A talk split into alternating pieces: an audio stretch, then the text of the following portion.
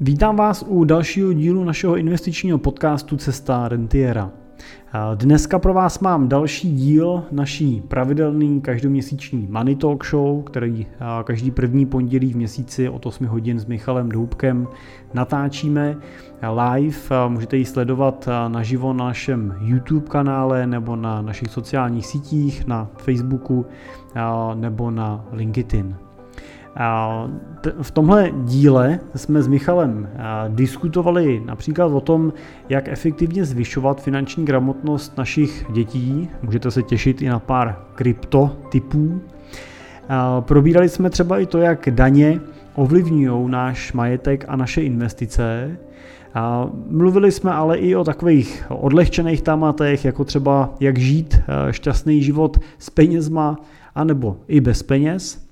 A samozřejmě nemohli jsme vynechat aktuální téma a to je inflace jako riziko pro každého investora. Tenhle díl byl před prázdninama poslední. V průběhu prázdnin bychom, bychom s Michalem chtěli zvládnout natočit aspoň eh, jeden díl, takže můžete na našich sociálních sítích eh, netrpělivě sledovat, eh, kdy to bude. Sami ještě přesně nevíme, ale určitě vám dáme vědět a samozřejmě bude díl ze záznamu k dispozici i na našich podcastech. Jinak pro zajímavost, celková stopáž Money Talk Show, těch celkem 6 dílů, co jsme zatím natočili, má 16 hodin a 37 minut, tak pokud byste třeba cestou do Chorvatska neměli co dělat, tak můžete poslechnout celou sérii Money Talk Show. Všechny epizody najdete na našem podcastu Cesta Rentiera.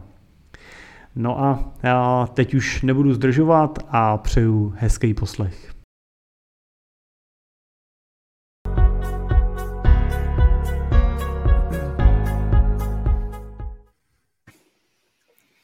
A jsme live? Dobrý večer. Domluvili jsme se nakonec, kdo tu znělku pustí, takže jsme se dostali i do živého vysílání. Jirko, zdravím tě. Jak se máš? Taky tě zdravím, Michale, ahoj a zdravím i všechny posluchače, kteří netrpěli, už na 8 hodinu čekali. Mám se dobře, překvapivě, ty si vždycky mi děláš srandu, já se mám vždycky tak nějak dobře, tak doufám, že i ty se máš dobře. Já se mám dobře. Mě teda trápí klasická každoroční alergie, kterou mám od 1. června eh, do 1. července, takže nadšeně vyhlížím začátek léta eh, a doufám, že to dneska zvládnem a nebudu vám tady příliš eh, smrkat, nezačnou mě slzet oči a tak dále. Mám případně nachystaný kapky do očí, mám nachystané kuchyňské role na smrkání, takže jsem uh, vybaven. No, eh, dost bylo legrace, takže ještě jednou vás vítáme. Uh, máme tady další měsíc nebo začátek měsíce a tak vás vítáme u naší pravidelné Money Talk show, uh, večerní show, kterou moderuje uh, Jiří Cimpel. Jirko, ahoj. Ahoj. A Michal Doubek. ahoj. A bavíme se, nebo budeme se dneska také bavit, jako vždycky, o penězích, o podnikání, o investování, možná o životním stylu, možná o vzdělávání, možná o ženách, to až po desáté, když tak, no uvidíme, jak to dneska společně tady dlouho vydržíme. Já už koukám, že nám tady začínají nabíhat dotazy, takže jsme samozřejmě za každý váš dotaz eh, strašně rádi. Pokud vás cokoliv zajímá, tak pište nám do komentářů, do chatu. Eh, my, pokud budeme mít prostor, tak vám samozřejmě rádi odpovíme na vaše otázky. Pro nás je to skvělá zpětná vazba, protože samozřejmě ten live stream děláme hlavně kvůli vám a aby jsme měli pocit, že jsme tu tak nějak všichni společně a můžeme si o těch tématech povídat. Já Michale, tak, no. jenom, jenom teda doplním, že uh, mě hrozně těší, že vlastně minimálně podle komentářů to vypadá, že máme stálí uh, posluchače a diváky, že uh, opravdu teda trpělivě vyčkávali na to první pondělí v měsíci a hej, Tomáš píše, že uh, room nalitej, takže je připravený až, až tři hodiny zábavy, tak moc děkujeme Tomáši. no, room teda uh, musíme příště připravit a tady děkujeme Radkovi, uh, že je spojení perfektní, děkujeme za potvrzení, takže jsme moc rádi, že jste vyčkali a dočkali jste se. Vážíme si toho, taky zdravíme samozřejmě všechny eh, ze záznamu, eh, kteří nás poslouchají, ať už na YouTubeových kanálech, anebo samozřejmě i v podcastových aplikacích, protože si nás samozřejmě můžete eh, naladit i na podcastech Cesta rentiera, což je Jirkův podcast, a Finance prakticky, což je můj podcast. A uh, my se do toho pustíme, protože my jsme si dneska připravili nějaké témata, aby jsme nemuseli vařit, uh, vařit z vody. Samozřejmě se dostane i na vaše otázky. Tak já si myslím, že se do toho můžeme pustit. Uh, úvod asi dostačující.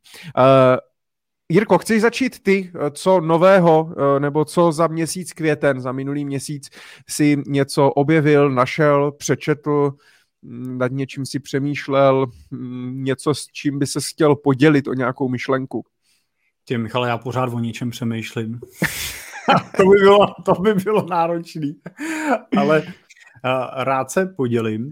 Já si myslím, že když bych začal takovou tou aktuální věcí, tak jsme vlastně po mnoha měsících takového nepřetržitého strmého růstu na akciových trzích zažili taky trošičku takovou tu úlevu nebo vydechnutí toho trhu a, nějakou takovou mírnou nervozitu investorů, která byla... Počkej, stalo se něco? To já nevím ani. to mě minulo. tak, ti to teď říkám. tak. Tak a to je dobrý, že se to dozvím až vždycky od tebe se spožděním. Přesně, hele, dokud nevolají panicky klienti, tak je všechno v pořádku, Michale. Ne, došlo, došlo k nějaký mírný korekci na trzích a ta byla nastartovaná hlavně vlastně vlivem eh, rostoucí inflace. Michale, teda doplním, že je vidět, že nesleduješ naše měsíční aktuality, pač jinak bys to věděl. My to tam vždycky tak pracně točíme, ty si to ani nepustíš. Ne, já to mám, já si to vždycky dám jakoby do uložených přehrát později, no a pak třeba za půl roku zjistím, že tam mám věci rok starý, víš, jako aktuality z prosince a tak dál a to už, už a pak, to už pak, nemá cenu. Ne? To už nemá smysl. No. Tak. takže, takže to byla taková, taková jako technická aktualita, jo, že inflace nám vyskočila, čekáme na to, jestli vydrží nebo nevydrží, to bude teď asi zásadní otázka pro další Počká, měsíce. co má držet? No ta inflace, jestli vydrží teda... Držet? No tak jestli vydrží, eh, v Americe vyskočila na 4%, tak jestli vydrží nad těma 4%, tak samozřejmě eh, to bude nějaký pravděpodobný impuls k tomu, aby se měnily úrokové sazby a to bude samozřejmě mít eh, negativní vliv na finanční trhy, ať už dluhopisový nebo akciový. Na akciový dočasný, na ty dluhopisový, tam to bude trošku horší, pokud ty zase půjdou nahoru. Tak to byla taková aktuality, ale zatím teda opravdu nikdo vlastně nevíme, čekáme, ty predikce jsou spíš spíš na to, že to byl zatím takový jednorázový skok. Všichni asi víme, že že nejsou čipy do aut a každý, kdo se snažil koupit nějaký stavební materiál, tak eh, zjišťuje, že se nedá prakticky nic koupit a když tak to stojí dvakrát tolik. No tak... Eh, Počkej, ani na prostě... Alze, jo? No na Alze toho stavebního materiálu tolik nekoupíš, no. To se zdivil. tak uvidíme. Já schválně zkusím vygooglit teda. No ale ale je otázka, jestli to bude opravdu jako nárazovka spojená právě s tím uvolněním karantén a zvýšenou poptávkou a zablokováním té lodi, co jsme se na ní dívali několik týdnů v Suezském průplavu, která samozřejmě spozdila mnoho dodávek, teď se, teď se dohánějí, tak na to teď čekáme. Tak to je taková, jak bych řekl, jako technická finanční aktualita. Ale stavební stroje mají skladem. Výborně. Takže pokud... A cena, Michale, je to dokonce v akci, vidím, že to je ve slevě, tak v tom případě doporučuji, pokud budete stavět kostek z lega, tak možná zajímavý alternativní stavební materiál můžete zkusit i Alzu. Tak to byla taková, asi bych řekl pro mě, nebo to bylo takový téma, který my jsme samozřejmě řešili, řešili. protože jsme realizovali několik větších investic našich klientů, ať už stávajících nebo nových a v tom období těch poklesů jsme vlastně i vyčkávali právě z částí aktiv. Čekáme teď na půlku června, kdy bude zasedání Fedu, který trošičku ukáže zase nějaký další směřování a to, jak se na to dívá ten americký regulátor. Jirko, a víš, co je docela vtipný? Že kdyby vlastně média o tom nepsali, tak bych to vlastně vůbec nevěděl. No tak takhle. Ty se to dozvěděl až protože jsem ti to teď řekl, tak... Ale oni furt něco, něco straší. A to je otázka, no, jako, jakým způsobem, asi je fajn, že ty média asi o tom by měly nějak informovat, to asi jo, zase kdyby nemluvili o ničem, tak by to bylo blbý, ale otázka je samozřejmě potom i ta forma, že? Jakým způsobem oni různě jako clickbaitově, teď jak lidi nečtou ty články, že? Čtou jenom nadpisy nebo tučné věci, tak často z toho můžou vlastně vylízat různé jakoby dezinformace, které se pak šíří jakoby to sociálníma sítěma jakoby dál, začnou lidi jako panikařit právě a podobně. Takže, takže uh, má to prostě každá mince má dvě strany. A tak je fajn, že vy děláte nějaké aktuality, kde tady tyhle věci třeba upřesňujete a uklidňujete ty investory, že to vlastně nemusí nic, nemusí nic znamenat zase tak strašného. Já si myslím, co říkáš těm novinám, že ono je to, ono to má samozřejmě dvě, má to dvě strany, ale musíme si uvědomit, že ty noviny píšou to, co lidi čtou.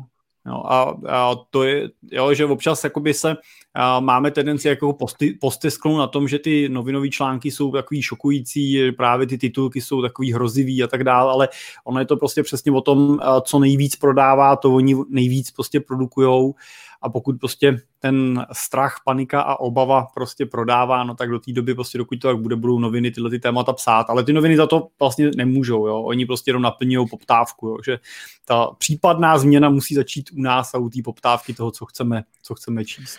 Takže to nekupujte. No tak minimálně ten blesk bych vynechal tam. jako, možná jako komiks teda. Že Vrát, vrát, vrátíme se k ABčku. Prodává se ještě ABčko? To no, no. Člověče, nejsem si mi jistý. moje ABčko. Nejsem no, si jistý, ale tak asi všichni víme, který noviny mají v Čechách uh, jako rekordně nejvyšší prodávanost, že jo? Jako, přesně je to hmm. ten blesk, že jo? Bohužel to ABčko, jestli existuje, tak někde jako... A myslím si, že ne, teda, že ABčko nevychází. Můžeme zkusit posluchače, jestli ne? někdo nebude bírá Někdo kupuje třeba, nevím, jestli to přiznají do, do komentářů, do záznamu. Ale OK, no uh, fajn, tak díky za informaci o inflaci. Já, když si vezmu teda taky nějakou aktualitu, abych dneska nebyl jenom za šaška, ale taky teda bylo vidět, že něco čtu, trošku se zajímám o něco a tak dále. Uh, a je, já jsem si, počkej, tady. Nazdílím, nazdílím obrazovku. A mě zaujal tento článek z Forbesu, že sněmovna stvrdila novou pravomoc České národní banky, která bude stanovat podmínky pro hypotéky, to znamená ze zákona vlastně dostala pravomoc eh, stanovovat podmínky pro získání úvěru na bydlení. Doteďka vlastně ty limity DS, TTI, DSTI a tak dále, eh, tak v podstatě bylo pouze jako doporučení, které vlastně ty komerční banky eh, splňovaly nebo prostě dodržovaly, protože samozřejmě mají strach z ČNB jako z hlavního nějakého regulátora, ale bylo to pouze vždycky jako doporučení. Teďka teda schválili, že to je ze zákona, že budou moci si diktovat v podstatě ty podmínky a říct, hele, budete muset půjčovat jenom takovým, nebo s takovým limitem, nebo tohle, nebo tamto a podobně. A to mě zaujalo, myslím si, že to i jakoby obecně na těch sociálních sítích, minimálně v našich kruzích, finančníků, tak to vzbudilo jako, jako emoce a, a rozproudilo diskuze a tak dále. A mě by zajímal vlastně třeba i tvůj názor uh, na to, protože já, o mě se ví, že já jsem spíš jako liberální tady v tomhle a věřím jakoby tomu svobodnému trhu a té neviditelné ruce uh, toho trhu, že si myslím, že eh, není potřeba tak přísná regulace a takové restrikce, kdy v podstatě někdo mě diktuje, vlastně jako za kolik mám půjčovat, komu mám půjčovat, to znamená vlastně tak, kdyby mě někdo říkal, komu můžu teda dát konzultaci finanční, komu nemůžu, kde se máme potkat, kolik si za to mám vzít a tak dále. Přitom by to měl být nějaký prostě tržní mechanismus a myslím si, že zrovna obecně i ty banky jsou na tom jakoby poměrně, poměrně dobře, eh, co se týče risk managementu a vlastně komu půjčí, komu nepůjčí. Dokonce jsem si i tady našel uh, jenom pouze 0,86%, to znamená ani jedno, není 1%, vlastně představují uh, nevýkonné hypoteční úvěry, takzvaně prodlení, to znamená hrozí tam vlastně propadnutí bance případně jejich umoření formou přímého prodeje, eh, prodeje bytu. Já jsem se koukal, že tady to číslo je poměrně dlouhodobý, jenom vlastně ve finanční krizi 2008 až 2010, 2011, kdy teda zrostla nezaměstnanost a fakt byla i krize. Pocítili to i ti normální lidi, nebylo to jenom, že padali akcie a tak dále, tak to vyskočilo na nějakých 3-3,5%. Když si vezmu třeba Ameriku, tak ta byla snad na nějakých 7, 8, 9%. I předtím jsme se dlouhodobě drželi prostě kolem toho 1%, takže naše banky jsou zdraví, myslím si, že nedělají hlouposti. A přijde mně to, nevím, kdo to loboval, nevím, kdo to vlastně prostě nakonec prohlasoval, nevím, kdo na to má nějaký zájem, ale prostě přijde mně to hrozný. A nakonec to vlastně může teoreticky i ty spotřebitele potom, má to chránit ten trh, ale nakonec vlastně ty spotřebitele jako nás to může poškodit, protože prostě to křiví, křiví trh. Tak omlouvám se za monolog, tohle jsem si našel, to mě trošku zvedlo krev, eh, krev v žilách. Jaký máš na to názor ty? No, no, je to zase dvousečná zbraň. No, je to prostě uh, to, že máme ty banky dneska ve stavu, ve kterém je máme, je taky z části uh, zásluhou České národní banky a její jako přísnosti v té v tý regulo, regulovanosti a dohledu.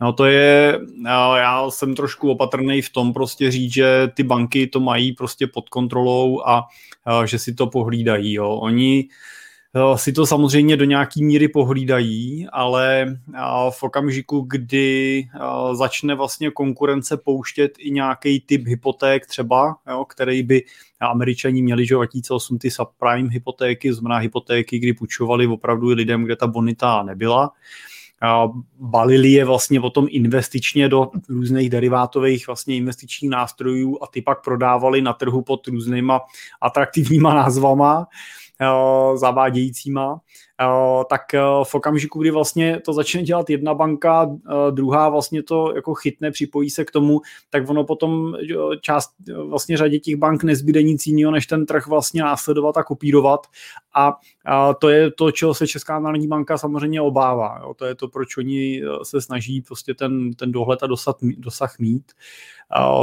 Na druhou stranu z nějaký části je vidět, že jsou ochotní některých těch věcí se pouštět, tak jak vlastně jsme viděli teď vlastně, že jo, v průběhu covidu zase oni před covidem zpřísnili některé vlastně opatření pro čerpání hypoték, v průběhu covidu zase je utlumili a stáhli některé ty opatření, takže snaží se být i flexibilní. Já si jako v tomhle tomu myslím, že ten regulátor náš je takový, nebo jako snaží se prostě, jo, snaží se úplně zásadně teda neházet ty klacky pod nohy, ale má celkem, jako snaží se ten trh chránit. Jo. My na jednu stranu si tady třeba stěžujeme, že tady něco utahujou, na druhou stranu pak ale koukáme třeba do segmentu různých alternativních investic, typicky jako českého fenoménu korporátních dluhopisů, hlavně těch malých různých podlimitních emisí, které prostě ani nemají prospekt, anebo mají hmm. prospekt a kasají si tím, že právě mají prospekt a proto jsou bezpeční, což je nesmysl. A tam zase ten regulátor nevstupuje jako vůbec, jo, takže je to jako těžký, jo? jako tě, těžký na jedné straně si stěžovat s tím, že s tu regulací nastupuje, na druhý, že prostě ne, není, je to někde o nějaký rovnováze a bohužel, bohužel prostě protože Typicky hypotéka je uh, produkt, který se zprostředkovává, to znamená odměna za něj uh, přichází ve výši toho plus minus 1,5% vlastně v podobě té provize za tu částku, která se vlastně naúvěruje, uh, což si uvědomíme, že není málo, Jo, když eh, budeme brát, že ty hypotéky dneska, jestli v Praze chcete koupit byt, tak hypotéka na 5 milionů je takový začátek, tak si můžeme spočítat, že ta provize na té hypotéce je třeba 75 tisíc, když si někdo vezme 10 milionů, no tak to vynásobte dvěma. No a eh, ta motivace na to, to tlačit leckam samozřejmě, vzhledem k rostoucím cenám nemovitostí a půjčit to leckomu, tak nejde až tak o tu banku, ale často jde o toho zprostředkovatele, jo, který pak prostě může mít motivaci tam protlačit lecos. Jo. To byl konec konců i v té Americe to byl jeden z těch spouštěčů, jo, že prostě nebylo komu pořádně prodávat ty hypotéky, tak prostě se začali tlačit i do těch kategorií prostě klientů, kde tolik nebyly. Jo. A ten tlak prostě samozřejmě šel jak od těch bank, ale šel i od těch distributorů. Ne, neříkám, že ten problém tady máme, to, to, to tím říct určitě nechci ani naznačit. A na druhou stranu prostě ta regulace a ten regulátor prostě má snahu těmhle věcem předejít. Hmm, hmm. A otázka, kde je ta prostě ta zdravá hranice, no. Já Musím říct, že OK, jsem liberál, ale přiznám se, že vlastně mm, ve spoustě věcech je to pro mě jako nový, že občas taky si připadnu v některých názorech trošku jako komouš, jako socialista. A e, že bych vlastně jakoby, jo, když se na to jakoby dívám takovým tím prvním nějakým lidským názorem, pak říkám, ale vlastně to je blbost, pojďme se na to podívat, když by to bylo teda svobodný, bylo to na tom, že ten trh si s tím nějak jakoby poradí a, a prostě jasně, Budou banky, které půjdou do rizika, budou banky, které nepůjdou, větší riziko je prostě víc ohodnocený, ta zdravá konkurence taky s tím jakoby něco udělá. A mm, ale víš jo, je to, je, je to prostě vždycky, když budou nějaký zákazy, jsem se o tom nedávno s někým, s někým uh, bavil eh, na téma jakoby hracích automatů a, a gamblingu a jak se řešilo a, a tak dále, jo. A, a vlastně tě otázka, jestli vlastně teda ten nějaký ten zákaz prostě těch automatů a hraní a, a tady těch věcí vlastně jako vyřešil to, že vymizelo, vymizely ty problémy s tím spojený, jo. Myslím si, že jako eh, to bylo právě, právě naopak, jo. Takže uh, já už vím, s kým jsem se o tom bavil, s partnerkou mojí. protože jsme, protože jsme s malým, malej onemocněl a byli jsme v lékárně v noci, protože jsme byli na pohotovosti a vlastně jediná lékárna je otevřená v Brně na nádraží a teď tam prostě přijel v noci a viděl jsem tam ty individua všichni ožralí, zdrogovaný a bavili jsme se o tom, jak vlastně, hm, jak měli ten zákaz teďka, jo, tak prostě o to víc o to víc se teďka prostě jako vožerou a budou dělat prostě větší bordel a, a tak dále a přešla právě řeč o tom, že prostě ty zákazy a přísný nějaký regulace, restrikce, musí to mít nějakou rozumnou hranici. Neříkám úplně jako dělejte si, co chcete, jo, ale otázka, kde je ta, kde je ta hranice, no. Uh, uvidíme, to asi ukáže, ukáže čas. No tak to byly, tak to byly aktuality. přečetli jsme za vás. Uh, my jsme samozřejmě rádi, Honza tady píše, zdarec chlapi, zdravíme tě taky Honzo, konečně jsem vás chtěl online a ne z podcastu, to jsme rádi. Uh, samozřejmě ten live má výhodu v tom, že můžete uh, ovlivnit to, o čem si budeme povídat, protože se můžete ptát a to je vlastně hlavní výhoda eh, toho živého přenosu z toho podcastu, už prostě můžete jenom pasivně poslouchat, ale i tak věřím, že to je zážitek. Já bych si chtěl taky Určitě. někdy sám, sám sebe poslechnout, ale mm, znovu si to pouštět nebudu. A není to ono, no, ale tak to je blbý, když nejlepší podcasty vždycky tvoříme jenom my, my dva, eh, takže potom vlastně jakoby chceme si to vlastně poslechnout od někoho, ale on to nikdo tak dobře nedělá, no, tak to je, to je těžký. Tak, Jirko, pojďme dál. Na dotazy ještě uh, bych dal chvíli a uh, mám tady ještě nějaký témata, uh, tak uh, ty si psal, že, uh, nebo psal, já to uvedu jinak. Eh, já jsem, eh, my jsme se o tom totiž bavili, protože na sociálních sítích, kde jsi hodně aktivní, eh, tak si dal vlastně jeden příspěvek, kdy si popisoval, že si svýmu 12-letýmu synovi vlastně dal kapesný v kryptu, myslím v Bitcoinu, že, že nějak prostě on si to koupil, nebo společně nějak jste vlastně vyzkoušeli, založili peněženku, založili účet, koupili Bitcoin a tak dále, bavili jste se, bavili jste se o tom. Uh, a popisoval si tam jako kryptotáta. Potěšíme i tu uh, kryptoměnovou uh, tu, no víte co, teď mě to vypadlo. Komunitu. Komunitu, ano, komunitu, děkuju. Tak to mě docela překvapilo a zajímalo by mě, jak ty vlastně se stavíš. Ty máš samozřejmě starší děti, to znamená, že obou dvou už dáváš kapesný a obě dvě ty děti to chápou. U mě u toho tříletáka jako asi bych chtěl, aby to chápal, ale myslím si, že ne. Tak uh, jak vlastně ty svým způsobem pracuješ s tím kapesným a vzděláváš je, co se týče vlastně té tý finanční gramotnosti? No já jsem nechtěl uh, být úplně pasivní v té přípravě uh, nebo v tom zvyšování finanční gramotnosti vlastně těch dětí, uh, tak různě se snažím uh, jim jako podsouvat různé knížky, naší malý, takový ty dětský, jako třeba krásná knížka Sedm návyků šťastných dětí od Kovyho, moc hezká knížka, kterou ona jako ráda čte, vracíme se k ní. Počká, ne od, ne od, od, od Kovyho, od Karla Kováře, jako Kovyho. Ne, ne, ne, ne, ne, ne. Od, myslím, to Steven, uh, Steven Kovy, on napsal i sedm návyků úspěšných lidí, jako docela známá knížka, myslím, že řada posluchačů četla.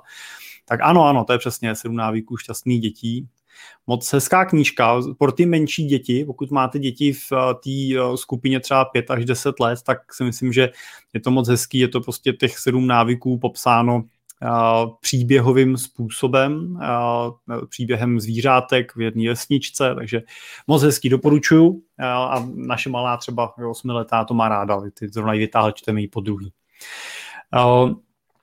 našemu malému podsouvám různý další podobní knížky, už třeba trošičku pro starší a, a snažím se s ním o tom teda mluvit, to je jako, jako jedna věc, kterou bych doporučil. Když už jim něco takového dáte, tak samozřejmě s ním mluvit, ptát se jich, projít si to, teď jsme zrovna s naším malým hmm. se bavili půjčoval jsem mu Kiyosakiho, nějakého takového taky pro děti, tak tam byl cashflow kadran, tak jsem se na to ptal.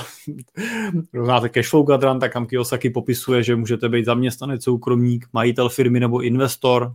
Jsem se ptal, co bych chtěl být a on říkal, no to je jasný, ten investor. A říkám, a proč investor? No, do toho pracují ostatní a chodí mu už jenom ty úroky, ne? Tak to je jasný. Oni to pochopí, pochopí to hrozně rychle, často rychlejš než my, tak uh, není potřeba se toho bát. Ale uh, taková praktická věc, uh, kterou jsem právě teď aktuálně teda nasadil, zrovna s, se synem, uh, je mu ta 12 v 6. třídě, tak uh, je uh, to krypto, protože uh, jsem si říkal, na čem vlastně mu nejlíp ukázat uh, co to jsou vlastně ty investice, co, jak ho vlastně učit, co to je nějaká volatilita, co to je nějaká kolísavost čase. Ano, jo, jo, to je přesně. Tohle tu měl bohaté dítě, chytré dítě. Eh, co to je nějaká kolísavost v čase a tak dál eh, v tý, uh, těch investic. A vlastně jsem si říkal, no a já bych potřeboval, protože ono je to dítě, že jo, on mi to nebude sledovat úplně jako uh, roky nebo jo, dlouho. On vlastně, jak jsou malí, tak chtějí vidět vlastně nějakou dynamiku a ta, to krypto je v tomto směru úplně ideální, protože to nakoupíte a prostě můžete to mít druhý týden na 50%, další týden to můžete mít o 100% vejš a, a, a to je jedna, jedna z těch výhod. Druhá z těch výhod je to, že to může skutečně vlastnit. No, oproti třeba těm akcím, který většině musíte založit svůj nějaký účet, napsat to na něj, ona to tak jenom jako pasivně kouká, nemá to vlastně úplně v tom svém držení, tak to kryptu, kryptoměnu vlastně fyzicky má vlastně, fyzický má v tom mobilu vlastně svým nahranou. A a pro mě ještě to, to krypto třeba... Jo, ten... takže počkej, jako jenom promiň, jak jsem hledal tu knížku, jak jsem byl možná mimo, to znamená, že on si to nemůže koupit, protože ty to můžeš koupit jenom vlastně na nějaký burze, že jo? takže ty to koupíš, ale pak jsi schopný mu na tu peněženku to vlastně poslat a pak už je to jeho. Jo, jo, nakoupit to musíš ty kvůli uh, AML. Že a on má svoje, to znamená to, to svoje IDčko, nějaký nebo takový to číslo, který já pak musím ideálně roztrhat někam a zakopat na 18 míst se souřadnicemi a tak dále, Přesně. aby to nikdo nenašel. Tak to on má svoje. Ano, ano, má svoje. To je číslo nějaký ty peněženky nebo prostě toho, toho účtu nebo... Hmm. Jo, jo, jo. Vyloženě jsem to prostě do jeho telefonu s, s ním stáhnul, nainstaloval a já jsem to nakoupil na té burze, poslal jsem si to na svoji peněženku a ze svojí peněženky jsem to prostě převedl na jeho peněženku. Jo, což mimochodem je taky hezký si tu transakci vyzkoušet. Vidíte, že oni to opravdu přepíčou víceméně okamžitě vlastně z toho telefonu do telefonu. Tak je to jako zajímavý pro tu praktičnost. Bitcoin má ještě jedno kouzlo, který já tam využívám a to musím říct, že zaujalo i tu mojí osmiletou a to je to, že se s ním, že se s ním dá platit na Alze. Jo, jestli víte, že jo, tak na Alze můžete zaplatit za jakýkoliv No, můžete si koupit ty stavební, toho, ten bagger. No, rovno. přesně. Naše malá si takhle čas od času objednává ty lolopanenky, jo, tak jak jsem říkal, no. vidíš, lolku si můžeš koupit i za bitcoiny. Tak. Ty vole, takže, tak, takže až, po, až poletí bitcoin zase nahoru, tak vám přijede před barák kamion z Alzy. přesně, přesně. Tak jako takhle, tohleto objednávání mám nějak jako pod palcem já, oni sami objednávají. Reguluješ to jo, Jirko, tak. Lídám, lídám aby se ještě vešla do pokoje přes ty panenky. Ale já teda doplním, že ono, já ji je nekupuju. Ona, nebo takhle, když má narozeniny nebo něco, tak samozřejmě dostane třeba dárek. Ale ona, když je chce sama, tak si je prostě koupí z těch svých peněz uh, v rámci té naší tatabanky, si prostě utratí nějaký peníze a já musím říct, že ona je opatrná potom, jo? že jako, ježiš, tahle je drahá, no to by nemuselo stát tolik, tak já vezmu tu levnější. Jo? A, a nechce je každý měsíc, jako objedná si tak jednu až trochu, pak jí to dlouho vydrží, dlouho si s tím hraje, to si taky myslím, že je dobrý, že ty děti si mají možnost ty peníze vlastně sami sami jako utrácet, že jo, ty svoje. No. Tak tohle je takový jako tip k tomu kryptu, jenom ještě dejte pozor u toho samozřejmě, aby tam nebylo moc, jo. nechcete to dítě naučit, že tam má dát všechny svoje peníze, pač ono to pak bude aplikovat i v životě, takže když jsme to s naším malým diskutovali, tak uh, jsem říkal, hele, no nedávej tam víc než 5 nebo 10%, jo, protože samozřejmě prostě o to můžeš přijít, prostě může to zmizet, to krypto nebo podobně, spadnou to úplně. A zase uh, v nejlepším věku, kdy si to může vyzkoušet a i kdyby tam dal všechno, nebo všechno projel, tak to vlastně ne, tak to, jakoby to pro něho neznamená konec života, že by neměl co jíst, což proto já třeba těm mladým lidem na těch kurzech říkám, nejlepší doba investice, když bydlíte u rodičů prostě, jo, protože můžete klidně, můžete klidně víc riskovat, můžete si to zkoušet a tak dále, když vám je pak 35, máte doma dvě malé děti, ženu na mateřské a hypotéku, to riziko vnímáte prostě úplně jinak a ty zkušenosti se prostě nabírají hůř a dlouho to trvá, jako jo. A jsou pak lidi příliš jo. konzervativní, při posraní jo. a tak dále, takže... No jenom, jenom, je, jenom je potřeba si uvědomit, že to dítě přitom chceš něco naučit. Jo? Že samozřejmě, že ono jako se může učit svýma chybama. Na druhou stranu, já teda v tomhle věku, jo, v těch 12 let, jakoby, to dítě dělá jako v těch investicích speciálně to, co ty mu řekneš. Jo? Ono jako ještě nebude úplně jako kreativně uh, přemýšlet, že by uh, tam dalo všechno, nebo že prostě místo toho Bitcoinu by koupilo ten Dogecoin, jo, nebo podobný prostě nějaký alternativy, ještě, alter, ještě alternativy, alternativ a tak dál. No, on prostě udělá to, co mu poradíš a myslím si, že právě tady by ty jako rodič eh, si měl být tím, kdo teda mu poradí, jo, kdo prostě opravdu mu neřekne narvi tam všechno, přijdeš o to, prostě aspoň si to zkusíš, ale právě ten, kdo mu řekne, jako bylo by rozumný, abys tam dal jenom prostě 10%, aby prostě kdyby se něco stalo a tak dál, jo, on řekne, jo, to dává smysl a je to něco, co to dítě, když se naučí ve 12, tak si pak může níst do toho života, jo, to je, to je ta finanční Jasně. gramotnost, to je to finanční vzdělávání z mýho pohledu, který se do nich snažíme samozřejmě postupně spát, protože v té škole to není prostě úplně tak, jak bych si představoval. No. Hmm. Dejte nám vědět do komentářů, jestli nebo už má, jestli naši posluchači mají třeba děti nebo vnoučata, a jestli je učíte nějakým způsobem pracovat eh, s penězi, s kapesným a tak dále. Uh, Jenom samozřejmě jako přemýšlím nad tím, že tak nějak jako od tebe bych to vlastně očekával, že to budeš dělat. Protože by to bylo dost blbý, jako jo, kdyby se jako radíš ostatním a svý děti necháš na pospas, takže u tebe a i u mě je to tak jako automaticky a očekává se to.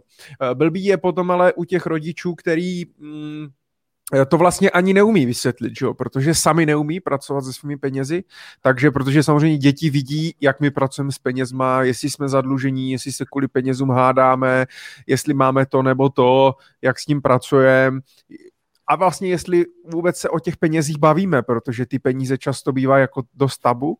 Mně se hrozně hmm. líbil jeden pořád, já nevím, jestli jsi ho někdy viděl, eh, bylo to v české televizi a už to bude, jako už to bude třeba pět, šest let, možná člověče i, díl. Byl to partner, byl teda komerční banka, byl tam nějaký bankéř a vlastně bylo to, že na mě, v jednom měsíci tak to dítě, většinou v rozmezí 15 až 19 let, tak dostali, uh, dostali vlastně uh, výplatu rodičů, to znamená, borec jim v kufříku prostě donesl jakoby hotovost a teď, a to bylo docela vtipný, jo, a teď jakože donesl ten kufřík a hele, tady máš výplatu svých rodičů a teď on vlastně to dítě mělo za úkol ten jeden měsíc hospodařit s těma penězma místo těch rodičů, takže těm rodičům pak dával kapesný, jo, a mami, ty chceš na kadeřnici, jo, kolik chceš, 1500, jo, se zbláznila, ne, to mě, to mě pak nevíde na něco a tak dál.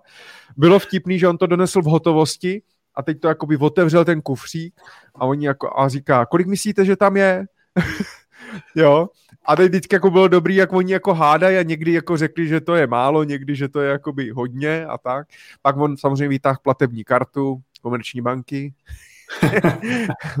a dali to teda na účet a, to, a pak vlastně hospodařili s tím. A já jsem si tam hlavně, a to bylo super, jo, protože si myslím, že tohle je hrozně, jako tohle je dobrý si vyzkoušet, aby to dítě si to zažilo, protože oni měli pak jako první úkol udělat nějaký rozpočet domácí, takže to dítě je ten 15-letý kluk, který nevěděl o co go, tak jde za těmi rodiči a měl prostě a ptal se, a kolik platíme za vodu a za teplo a tolik platíme za vodu? A máma mu říká, no to je to tvoje koupání každý tak to musíme, takže od teď se sprchujeme jenom obden, celá rodina, protože měl udělat rozpočet uh, s tím, že vlastně cílem bylo, že to, co ušetří na konci měsíce z ty výplaty, tak si může nechat. Jo, takže ty děcka najednou měli i tu motivaci a začali prostě škrtat a kolik za co a zjišťovat, kolik stojí telefon, kolik stojí bydlení, že to není úplně vlastně levná záležitost, učíš je i nějaký spořivosti, přemýšlení nad tím a tak. A tohle je super, jít vlastně vzorem, povídat si o tom.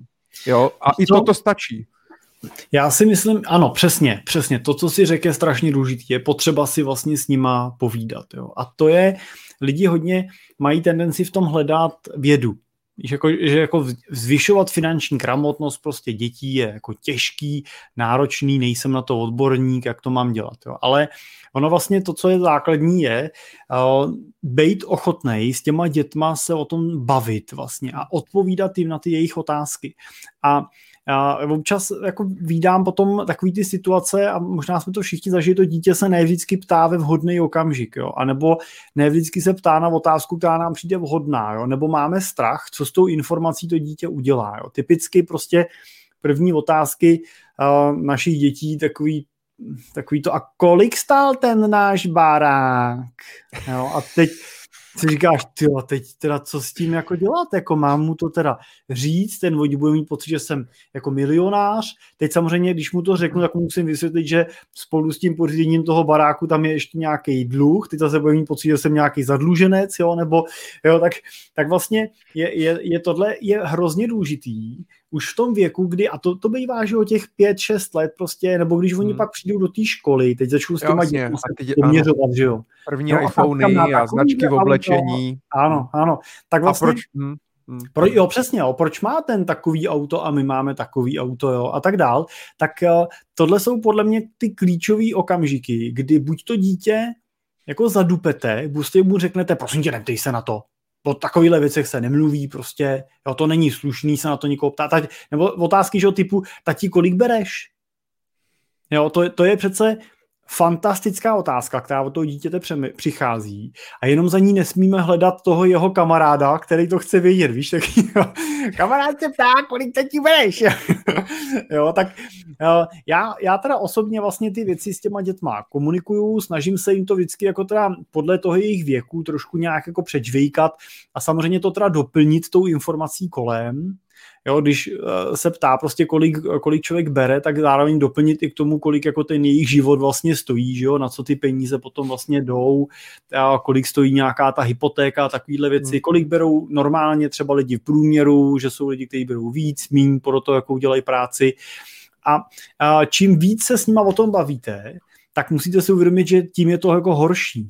Jo, protože čím více s nima o tom bavíte, tím blbější otázky oni mají. Já jsem dneska jak jsem koupil tomu našemu malému ty bitcoiny, tak on samozřejmě se začal zajímat o to, říkal, hele, jak to, jak to je, se mění ten kurz, co to je jako to číslo? A kolik, já mám teda stejně těch bitcoinů, nebo jich mám jinak po každý, nebo čím se mění teda to, kolik to stojí peněz, jo? tak začnete vysvětlovat teda, kurz, jo, že za ty koruny si jich můžete koupit nějaký počet. A proč ten kurz se vlastně mění, jo, že lidi hodně prodávají nebo hodně nakupujou. A pak začnou přicházet, dneska jsme jeli s naším malým na trénink a, a, a najednou prostě se z toho auta ze zadu vozvala otázka, říkal, a, a ptal se, prosím tě, jak to teda je s tou korunou a s tím dolarem? Jak to, že to stojí různě a co se děje, když za tu korunu si koupím těch dolarů víc a míň? A já vždycky jako nevím, proč to má vždycky v to pondělí odpoledne tuhle, tyhle ty jako témata prostě co otvírá, tak uh, já vždycky teda po, lapu po tom dechu a říkám, tyjo, teď mám dost času mu to vysvětlovat a jak mu to vysvětlit, abych ho v tom nezamotal, ale tohle podle mě je přesně jako to kouzlo. A já na spoustu těch jejich otázek nemám tu odpověď, nebo nevím, jak jim to úplně vysvětlit jednoduše, tak prostě bereme ten Google a hledáme to spolu. Jasně, spolu, spolu, ta, par, to je, je ono. Krásný, že jo?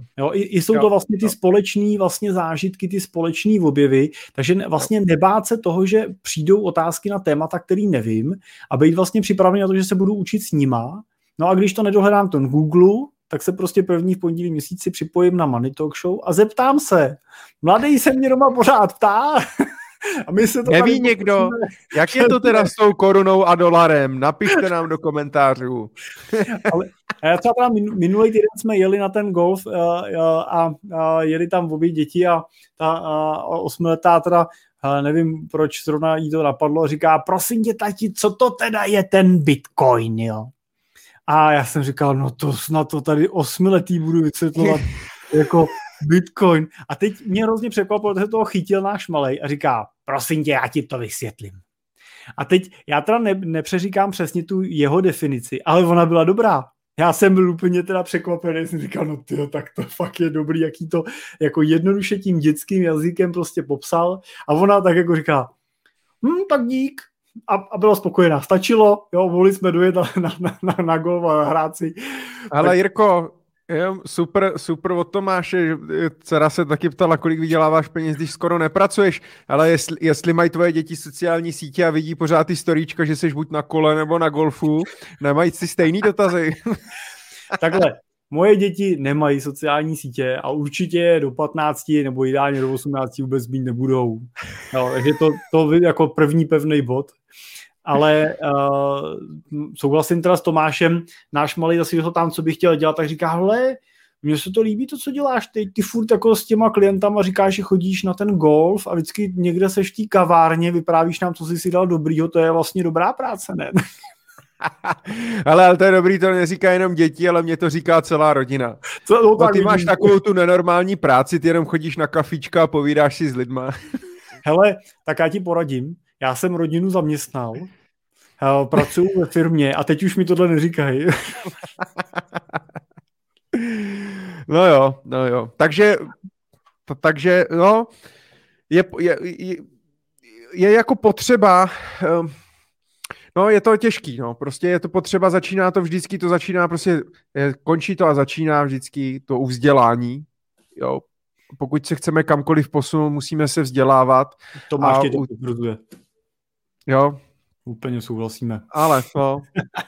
A uh, protože a teď je samozřejmě, že jo, teď je otázka, která je ta cesta. Ona není jediná, je jich víc. Uh, to znamená, že my, že jo, jako finanční poradci, tak třeba v rámci naší asociace finančních poradců, tak, že jo, navázali jsme spolupráci s Institutem ekonomického vzdělávání, s Martinou Bacíkovou, která vlastně vzdělává pedagogy a vzdělává pedagogy, kteří mají učit finanční gramotnost vlastně na těch školách, protože vím si, že uh, jsou je spoustu pedagogů, kteří mají učit něco, co vlastně sami neumí. Jo, a to je hrozně těžký. A to školství teďka nemá peníze na to, aby zaplatila vlastně někoho z praxe, aby my jsme tam vlastně chodili učit. Jo, zadarmo tam nikdo chodit jako učit nebude. A e, samozřejmě, když já tam přijdu, my jsme chodívali třeba na základky, ale je to taky vždycky, že přijdeš jednou za rok, něco těm dětskám dvě hodiny řekneš, oni jako super, že vidí někoho jiného, že jo, a tak dále. Ale tím to, a, a pak je to konec, to by fakt, jako chce to nějaký kontinuální o tom právě povídat si o tom, diskutovat o tom, nějaký projekty dělat. Takže se, to musí, takže se musí učit ti pedagogové, aby to dokázali vlastně předávat těm dětem, a je potřeba pak samozřejmě proto vzdělávám já i třeba formou těch kurzů, nebo děláme i Money Talk Show a děláme ty podcasty a tak dále. Ono to není nic jiného než předávání nějakého vzdělání, nějakých našich vlastně vlastních zkušeností a chyb, kdy to chceme sdílet a tím vlastně ty lidi donutit nad tím třeba přemýšlet, trošku se vzdělávat, protože samozřejmě my přesně, nebo ti ostatní, co nedělají ve financích, to pak můžou předávat těm dětem. A to je a teď ta další generace najednou může být víc finančně gramotnější, což už je třeba trošku dneska u lidí, kteří jsou o 10 let, 12, 13 let mladší než my, tak už je to vlastně vidět, že se trošku i díky tomu internetu a přístupu k informacím a tak dále, tak už je to prostě lepší ta informační gramotnost a to znamená ruku v ruce jde i ta finanční gramotnost. No. Takže ale začíná to a končí prostě u toho, u toho vzdělání. Teď je otázka, jest, jestli by to měl vlastně někdo garantovat to vzdělání a jestli to je teda stát nebo, nebo někdo jiný. Nakonec je to vlastně jenom na nás. Otázka je, jak ty lidi motivovat. Ti, co, z nás, ti, co nás tady poslouchají, tak těm to vysvětlovat vlastně jako moc nemusíme a těm, co by to potřebovali vysvětlit, tak ti nás nikdy poslouchat nebudou. Jo. Takže jak se vlastně k těm lidem jakoby dostat, jak ty lidi motivovat prostě k tomu, aby se vzdělávali nejenom ve finanční gramotnosti, ale i, i jako i v dalších. No. Jo, pokud na to někdo bude mít odpověď nebo lék, budeme rádi. Jsem s ním. Otevřeme nějakou diskuzi. Já jsem teda, jenom, jenom doplním, Michal, já jsem optimista Rád, v tom směru, eh, že eh, to, co já vidím dnešní mladý, tak to, co oni ví, tak my jsme teda rozhodně jako nevěděli. Nebo no minimálně no jasně, tak kategorie těch ani mladých, já ne. se kterými se potkávám, tak oni opravdu jsou jako chytrý, jsou jako pečliví, prostě mají tu, tu motivaci s těma penězma něco dělat a opravdu ví, ví jako hrozně moc. Jo. Taková ta kategorie těch lidí, třeba těch 25 až 35, prostě co, co třeba vídám, tak oni opravdu jsou jako finanční gramotní. Problém samozřejmě je to, co si řekl, že prostě budou tady jakoby rozevřený nůžky. Jo. Jsou tady prostě lidi, kteří jsou jako extrémně finančně gramotný. Bohužel tady samozřejmě je potom nějaký větší procento lidí, kteří prostě jako jsou finančně negramotní, to konec konců můžeme prostě vidět na množství exekucí a když se prostě bavím s klientama, který mají firmy, tak oni jsou z toho jako nešťastní, jo? když prostě vidí to množství těch strážek zemdy, prostě oni se snaží těm lidem jako přidávat a vyplácet jim víc peněz a oni to všechno prostě požerou ty exekutoři, tak speciálně v těch výrobních firmách prostě je to jako hodně vidět, ale to je, je to prostě tak, že tohle to by podle mě musela změnit ta povinná část toho vzdělání na té uh, škole, jo, která by teda jako systematicky nějakým jako kvalitním způsobem ty děti aspoň jako vzdělala, protože prostě budou lidi, kteří dobrovolně ty informace hledat nebudou. Jo. Oni nemají potřebu, nemají pocit, že je potřeba tu informaci se rozvědět a bohužel to pak nekončí, ne, a většině případů to pak nekončí dobře. No, no uh, Docela mě jako nahazuješ na jedno téma, který jsem si taky tady napsal, že bych chtěl probrat. A to je to, že vlastně vidíme ve světě uh, velký, poslední dobou velký rozevírání nůžek uh, vlastně mezi bohatýma a chudýma, nějaká propadnutá prostě střední třída, a kdy prostě si říká jasně 1% nejbohatších lidí vlastní 90% prostě planety a tak dále. A uh, narazil jsem právě uh, z jedna z aktualit, který jsem měl nachystaný, že se narazil, ale to už je třeba dva měsíce, na článek, že uh, to začínají tady tu přímou nerovnost pocitovat vlastně i ve Švédsku, která je hodně vlastně sociální, že jo, platí se tam vysoký daně a tak dále. Na druhou stranu aspoň je to vidět. Jo, tady, tady jako máme dost, myslím si, že odvádíme dost do státní kasy a na spoustě věcech to bohužel vidět není. A teď vlastně jsem četl článek, že oni teda, uh, oni už vlastně před uh, někdy v roce 2006-2007 tak zavedli vlastně větší zdanění bohatých, protože teď se hodně o tom mluví, bohužel v takový tý jako sociální části Evropy, že by teda se měl zdanit teda ti bohatí a ten stát by to teda měl přerozdělit jako, že mezi, mezi ty lidi. Oni tam, ta ministrině financí tam popisovala, že jako už vlastně oni nemají moc kam jako zvedat daně, že už jako, že tam platí snad skoro 60% celkově prostě, co odvedou tomu státu, že už to víc jakoby zdanit nemůžou.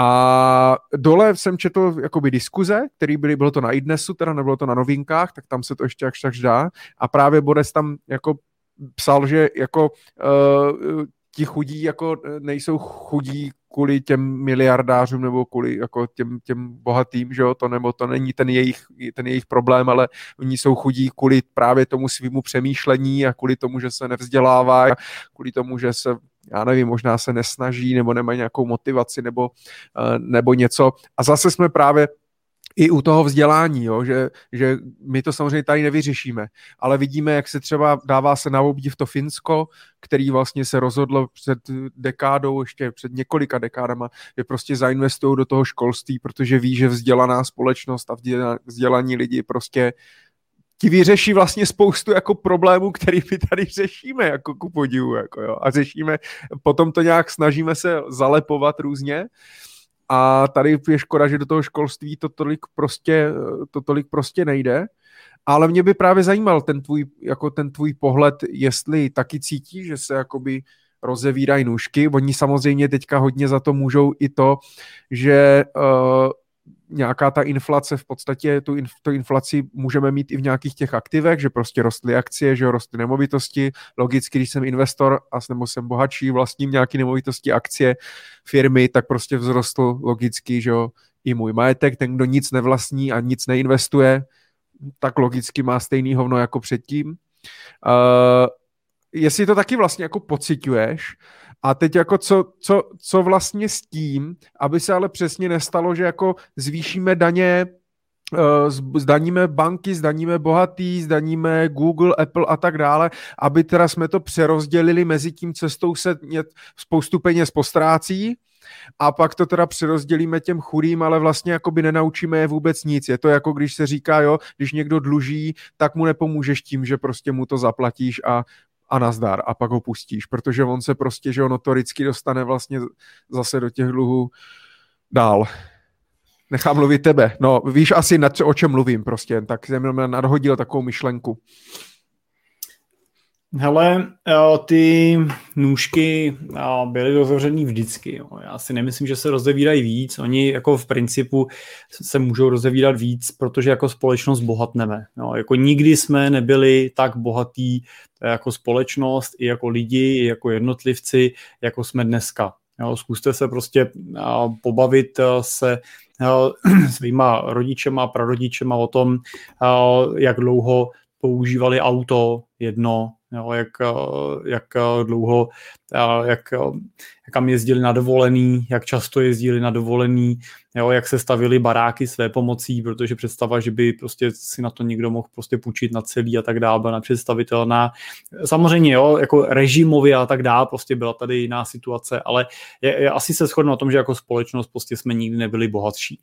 A to se týká všech. To se týká jak těch chudých, tak těch bohatých. Uvědomme si ještě, že ano, jsme v Evropě a v nějaký míře jako socialistický, určitě oproti třeba těm Spojeným státům, který jsou víc kapitalistický, i když i oni samozřejmě se uh, pomaličku jako do toho uh, leva trošku sunou. Uh, ale zase, jaký tady máme záchytný sociální systém, máme zdravotnictví zdarma, nikdo se nemusí bát, že nebude ošetřený, no, i když nemáte zdravotní pojištění, prostě tak vás vždycky urgentně ošetří, prostě někdo se vás postará. A když v zimě mrzne, tak prostě i ten bezdomovec prostě se může jít ohřát. Prostě jo, máme tady sociální systém teda dávek, který zajišťuje, že nemáme tolik lidí na té ulici prostě a tak dále. Samozřejmě je to vždycky něco za něco, je to prostě cenu toho, že prostě to platíme, prostě, že samozřejmě se rozčulujeme, že ty lidi teda nepracují a tak dále. Na druhou stranu oni by nepracovali stejně a asi kdyby byli na těch ulicích, tak by ta kriminalita byla prostě podstatně vyšší, zase by ty náklady byly jiný jinde. Jo. Takže má to vždycky všechno svoje. Ale Teď je otázka, jako se rozevírají nůžky. To se bavíme o tom, že jsou chudí chudší. Víš, jako vnímáme kolem sebe lidi, že jsou chudší. Hmm. Jako konec konců tady můžeme vidět lidi, kteří by měli být mega chudí, pozor, upozorněme, v minulosti by ty lidi seděli ve vězeních, když půjdeme hodně do minulosti, jo, ve vězeních pro dlužníky, jo, žádný prostě, že máš exekuci a že teda ti zůstane životní minimum, jo, to prostě, hmm. když půjdeme hodně do té minulosti, tak prostě by dlužíš, nesplácíš, tak prostě jdeš do basy, odsedíš si to a nikdo to za tebe... Nebo prostě, věsíš, věšíš, jo. Na to za tebe splatí, že jo, bylo prostě byly vězení pro dlužníky, jo, dneska, dneska se za to nezavírá, Naopak ještě se jako snažíme vůči těm eh, lidem, kteří teda dluží a jsou předlužený, být solidární, takže vlastně pokud projdou tím eh, procesem odlužení, že jo, tak uh, můžou po pěti letech vlastně škrtnout nějakou část těch uh, dluhů a začít vlastně od, od nuly, od začátku, tak já jako mám v tomto směru třeba pocit, že jsme jako celkem jako uh, sociální a uh, i vůči těm jako v úzovkách nejchudším, protože tohle je vlastně ta nejchudší část těch lidí, kteří nemají uh, to, co mají mít, ale mají mínus, jo, nemají nic a ještě prostě dluží víc, než jako, uh, víc, než jako vůbec mají a, a koliká víc, než kdy v životě budou schopní vydělat vlastně, už to nikdy nesplatějí, tak uh, a přesto vlastně tyhle ty lidi neumírají nikde prostě hladem jo, ve, ve škarpách prostě a tak dál. Takže a myslím si, že ano, bohatí bohatnou, to ale už tak jako v principu věci je, proto oni jsou bohatí, protože prostě mají aktiva. To je jako otázka na to, jestli ta burza není nafouklá a jestli nejsme na maximech a jestli to ještě má kam růst. No ono to vždycky má kam růst protože pokud ty firmy generují zisk, tak logicky ten zisk zvyšuje cenu těch firm a tím se zvyšuje cena i těch akcí. Jo? A to se vlastně, když to držíš, ano? Jenom ti do toho skočím. Měli by teda eh, bohatí eh, platit třeba vyšší daně, nebo měli by prostě, měl by být nějaký systém, který prostě pomůže těm, eh, těm ostatním, a nebo je, by to mělo být teda na dobrovolnosti? Hele, na, na, jako na dobrovolnosti to samozřejmě není. Jo? Musíš mít nějaký pravidla a nastavení. Jo? Na druhou stranu je dobrý si uvědomit, že a, většinu těch daní zaplatí ty obyčejní lidi. Jo? Vě, většinu těch daní prostě nakonec jako odtáhnou ty No ty právě, protože, a... pro, protože to psali i v tom Švédsku, že vlastně nakonec vlastně se ten výběr daní vlastně moc nezměnil. jo, protože no, oni to vždycky jo. nějak, že jo, jako, jako udělají. Ale vem to z principu věci, jo, jako rozdíl mezi zaměstnancem a, třeba majitelem firmy. Za, jako zaměstnanec a, nejdřív teda nakrmíš stát, zaplatíš daně, zaplatíš sociální a zdravotní pojištění a přijde ti čistá mzda. Ty pak bereš tu čistou mzdu a jdeš si za ní koupit auto, jdeš si za ní koupit počítač pro svoje soukromé potřeby, jdeš si za to zaplatit dovolenou, zaplatíš si z toho telefon, internet domu a tak dále. No když seš, když seš majitel firmy, no tak, tak co, co děláš? Jo, jako první se snažíš ty svoje výdaje umořit jako náklady. To znamená, auto si koupíš služební, telefon používáš služební. Na dovolenou si dáváš příspěvek, prostě, že jo, který ti stát umožňuje. Na důchod si spoříš prostě 5 tisíc měsíčně z každé svojí firmy, když prostě na to má ta firma cash flow a neodvádíš z toho žádný sociální a e, zdravotní, žádný daně. Jako vždycky najdeš cestu, jak to optimalizovat. Proč to je? No, protože to, že jsi bohatý, znamená většinou, že jsi chytrej. A, a to, že jsi chytrej, znamená, že si uvědomuješ, že nevíš všechno, takže se obklopuješ lidma, kteří jsou chytřejší než ty. A na daně si najmeš daňového poradce, ten k sobě má účetního, pak použiješ právníka. A, a tyhle lidi platíš za to, že ti pomáhají legálně a zdravě optimalizovat ty, to tvoje hospodaření tak, aby na těch daních si nezaplatil tolik. Já si myslím, že český daňový řád je v tomto směru eh, jako spravedlivý. My máme vlastně rovnou daň tady, že jo, 15% firmy platí 19% a to umožňuje eh, jako eh, reálně slušný výběr těch daní. A co myslíš, že se stane, když přijde stát a řekne, že místo 19 budou ty korporace platit 30? No, u mě ve firmě se stane to, že řeknu, no to se nikdo asi Eh, zbláznil a já přece se nenechám jako ždímat tady jako hadr, hmm. tak prostě budeme teda optimalizovat. Moje, moje první akce bude, to je sednu s daněřem a řeknu, já prostě odmítám, aby mě někdo prostě tady teda péroval, protože jsem jako bohatý teda, jo, tak já budu teda, já přece platím na těch, víš, jako pokud jsem bohatý, tak já přece na těch daních nominálně platím mnohem víc, než ten člověk, který že dělá za tu průměrnou mzdu. A, ale proč bych jako měl ještě platit násobek, jasně. Takže budu optimalizovat a pravděpodobně bude, moje zadání bude, no hele, dobrý, tak ať platím stejně. Já prostě chci platit, co jsem platil. Teďka najdi způsob, jak to uděláme. Tak co budu mít? Dražší auto? Dražší mobil? Budu platit víc zaměstnancům, chápeš, jo? Někde ty výdaje... A nebo půjdeš do prdele, že jo? To je prostě, jako v tom nejhorším prostě půjdeš jinam. No budeš platit daně jinde, o, že jo, což vlastně no. taky řeší prostě, když prostě si šlápneš na podnikatele, tak ty firmy budou pryč. Ale pak, když tady nemáš investiční prostředí, ty firmy tady nebudou, nebude tady nikdo chtít podnikat, tak kdo teda, to je, a narážíš, já se nechci rozčilovat, takže vydechnu a narazíš na jedno téma, který, který ve mně strašně jako rezonuje a který hodně často řeším a bylo to vidět i teďka v té pandemii. Já jsem to teda zažil i jako osobně v rodině a mě to, a vidím to i jakoby u té podpory právě těch podnikatelů a podobně. A jasně, já to možná vidím jinak, protože podnikám, kdybych byl zaměstnaný, tak to možná zase vidím jinak. Ale já si myslím, že je potřeba si uvědomit, že uh, když je potřeba si prostě uvědomit, že podnikatel nemůže být podnikatelem bez zaměstnanců a zaměstnanci nemůžou být zaměstnanci bez těch podnikatelů. Oba dva se potřebují navzájem. Jo? A blbý je, že často to ani jedna ta strana vlastně jakoby nechápe, Jo, e, přijde mně, že víc to teda nechábou ti zaměstnanci, protože prostě, uh, když vidíš i v té společnosti, no tak zdaňte ty podnikatele a, a ty svině bohatý, ty majitele těch firm a prostě my jsme ti chudí zaměstnanci a tak dále. Otázka, kde se vlastně tady toto tady tohle jakoby bere, že v, těch, v, těch, v těch lidech, nebo nějaký to nepochopení. Já jsem vždycky říkal, no jo, akorát, že vy, když prostě zdaníte ty ty majitelé ty firm, vyženete ty podnikatele, nebo kvůli vám budou muset zavřít ten podnik, protože se prostě nevyplatí podnikat a budou sami se zaměstnat někam, nebo to, nebo to zavřou a budou jenom živnostníci, otevřou si malý krámek a tak dále. No tak vlastně přijdou v práci hlavně ti, co si nejvíc stěžujou a ti, co na ten systém nejvíc nadávají jo. A já říkám, vždycky jsem říkal, musí je pochopit, jeden bez druhého to nejde, ale je to samozřejmě o té komunikaci. A abych nebyl jenom na ty zaměstnance, i o spoustu majitelů firem prostě vidím, že fakt na ty zaměstnance sere blbě je platí, eh, nekomunikuje prostě s nima, nevytváří nějaký, nějakou atmosféru, nějaký pouto nebo, ne, nebo něco a, a, a to je taky jakoby škoda, jo. Takže uh, tohle mě jako hodně trápí, ten, ten, tady tenhle jakoby stav, kdy furt prostě ty odbory a toto a teď prostě na sebe všichni jako štěkají. Já si myslím, že to je ale přirozený.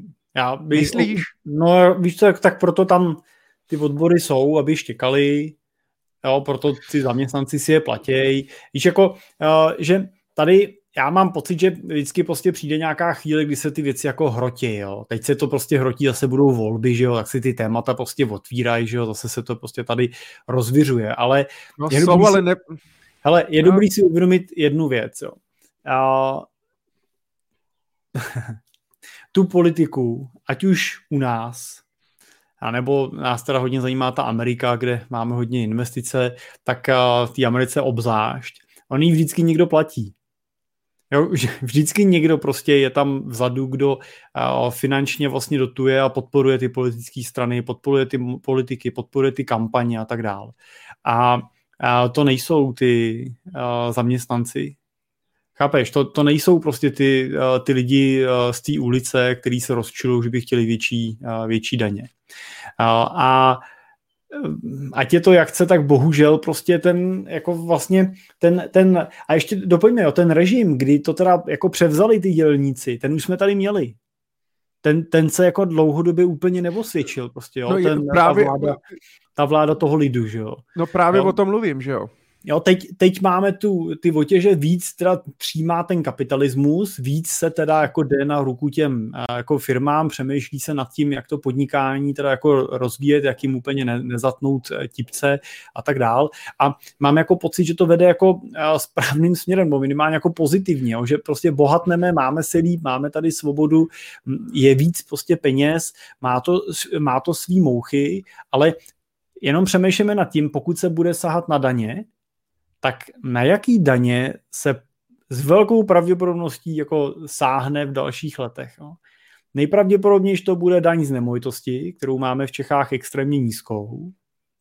A druhá jako možná varianta můžou být, můžou být kapitálové zisky, což se týká zase jako úspory velké části obyvatelstva. A další daň může být dědická daň, jo, kterou máme v Čechách nulovou, což je relativně jako, jako fenomén teda v tom jako vyspělém světě. A tohle jsou věci, které jako dopadnou mnohem větším, jako do, mnohem větší ráno dopadnou na ty jako obyčejní lidi. Jo. Ten bohatý prostě dobře, tak on zaplatí na té daní víc, jo.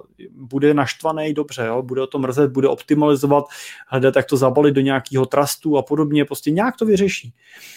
Ale pokud prostě no. se podívá, že dědická daň prostě, v, já nevím, na západ od nás prostě není výjimkou, že je 40-50%, prostě u těch uh, majetků potom třeba větších, no tak jako to zaplať potom, jo, z nějakého baráku prostě a podobně, jo, nebo ono to je jedno, to nemusí být ani 50%, ale myslím, že ti někdo nasadí daň 20% dědickou, ty zdědíš barák po rodičích, který bude v nic moc stavu, ty k němu máš nějaký pouto, nechceš ho prodat, barák, protože stojí nedaleko Prahy, bude oceněný na 15 eh, milionů a, ty musíš 3 miliony zaplatit státu na dědický daní, no tak stát tě donutí ten dům prodat, protože prostě tohle vlastně jako normální člověk prostě neutáhneš. Hmm. Jo, to, tohle tady dneska nemáme a pokud tyhle věci začnou jako na, nastupovat, no tak prostě se to dotkne primárně právě těch jako chudších lidí, kteří nad tím nemají moc jako prostor přemýšlet, řešit to, jako my s těma bohatýma tohle řešíme. No, to my sestavujeme dědický plány mnoho desítek let v ideálním případě předtím, než, jako, uh, než zemřou, pokud to není uh, tragický. Oni mají ty konstrukty vyřešený, mají různý svěřenský fondy a další věci, kam jsou schopní ty věci vlastně umístit. No, on ten kapitalismus je prostě kurevský těžký, no. To je na tom vlastně to nejtěžší, že prostě je kurevský těžký, ale přijde mně spravedlivý, protože prostě každý v úvozovkách můžem, co chcem, máme tu volnost, svobodu, možnost se rozhodnout, dělat, co chcem, dělat svoje rozhodnutí. Můžem pracovat, co chcem, kam chcem, říkat si, co chcem v úvozovkách, dělat si, co chcem a tak dále. Ale nesem samozřejmě za to tu zodpovědnost, to je jedna věc. A druhá věc je, že prostě co si prostě neudělám, tak to nemám prostě. Musím se snažit, musím prostě makat, ale když makám a zaberu, tak mám za to prostě, mám za to tu odměnu, se kterou já si pak můžu dělat jakoby co chci a můžu buď utratit, anebo jak někteří miliardáři ji můžu vrátit prostě té společnosti, pokud budu cítit, že si to, že nebudou furt všichni nadávat jenom na mě, že já jsem hajzl, podnikatel, bohatý, jo, tak já jim klidně rád pomůžu nebo dám a tak dále. Já jenom nechci být pesimista, jo, ale prostě když se koukám i na nějaké ty diskuze na sociálních sítích a tak dále a jasně, eskaluje to kvůli blížící sem volbám a bude to ještě horší. Podle mě fakt ten konec prázdní září to bude jako šílený, jo, ale uh, prostě jakoby mrzí mě, že je tak obrovská horda lidí, která vlastně by nejradši se vlastně jakoby vzdala té zodpovědnosti a zároveň asi té svobody, nebo oni možná chtějí svobodu, ale nechcou tu zodpovědnost, chtějí, aby za ně rozhodoval někdo jiný a prostě a, a říkal jim prostě já bych se já, vyhnul, já bych se obecně vyhnul politickým tématům, ale ale jako můžeme si říct, že my jsme tak jako historicky uh, takový ten národ jako uh, brblalů trošku, jo. My prostě vždycky budeme jako brblat na, na, na režim a na, na šéfa a tak dále. Prostě je to taky jako přirozený. Já bych jako se stranil od těchto těch politických kampaní, které jsou zbytečný, prostě to je vždycky je to prostě plácnutí do vody, ať si každý jako volí podle svého svědomí a nastavení, to prostě je součást tohoto systému. Já osobně se držím toho, že snažím se vlastně ovlivňovat věci, které můžu ovlivnit a netrápit se věcma, který ovlivnit nemůžu. Ty prostě musím být schopný přijmout a, a žít s nima prostě tak, jak mi je ten jako život přinese, protože jinak jako budu hrozně nešťastný člověk, jo, protože prostě samozřejmě, že 95% kole, věcí kolem sebe prostě ne, neovlivníš. To, co ty můžeš ovlivnit, je tvůj vlastní vnitřní prostor, tvůj vlastní postoj k těm věcem, tvůj pohled na ty věci a, a já si myslím, že prostě ten postoj toho, že jako víš, že budu se k tomu stavit způsobem, mě trápí, že pro, a proč mě to trápí? Jako tak dobře, pokud mě to trápí, tak to chci nějak jako měnit, tak uh, si dejme nějaký parametr, který chceme změnit a pojďme se na něj soustředit a my se snažíme měnit finanční gramotnost, snažíme se uh, sdílet to naše know-how, snažíme se prostě lidi, kteří třeba nemají úplně na to ještě majetek, aby byli našima klientama, aby dokázali ty peníze si spravovat sami, aby k tomu měli odvahu. To, to je to, co já můžu dělat a to, co dělám, to, co mi přijde osobně jako užitečný a do, do těch politických témat já se no. třeba no, nepouštím. No. Ono, já taky ne, ale jenom ono je to spojený, já jenom prostě v hlavě mě běží ty myšlenky, že jako kdyby jsme se vlastně všichni měli ještě o kousek líp, Jasně, máme se i nejchudší v České republice se vlastně má oproti tomu, co bylo před stolety, anebo oproti některým lidem v Africe a v jihovýchodní Asii a tak dále, tak se, má, tak se máme skvěle.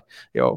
Ale že kdyby jsme se měli o kousek prostě uh, líp jako společnost, že by se zvedla ta úroveň vlastně toho bohatství a toho životního standardu a tak dále, tak by to prostě, myslím si, že jako vyřešilo spoustu, spoustu Ale... potíží a problémů pozor, Michale, pozor, tenhle režim, který říkal, když trošku vezmeme těm ze zhora a dáme to těm dole a ono to pak bude takhle, tak všichni budou happy. Ty ze zhora teď budou furt na No spíš já myslím, aby to, no a to je právě to přerozdělování, spíš prostě zvednou to, ale to je o tom, že se budou že jo, vytvářet nové věci, bude tam přidaná hodnota, nová, jo, půda práce, kapitál a tak dále budeme produktivnější, budeme chytřejší a zase to samozřejmě u toho vzdělávání.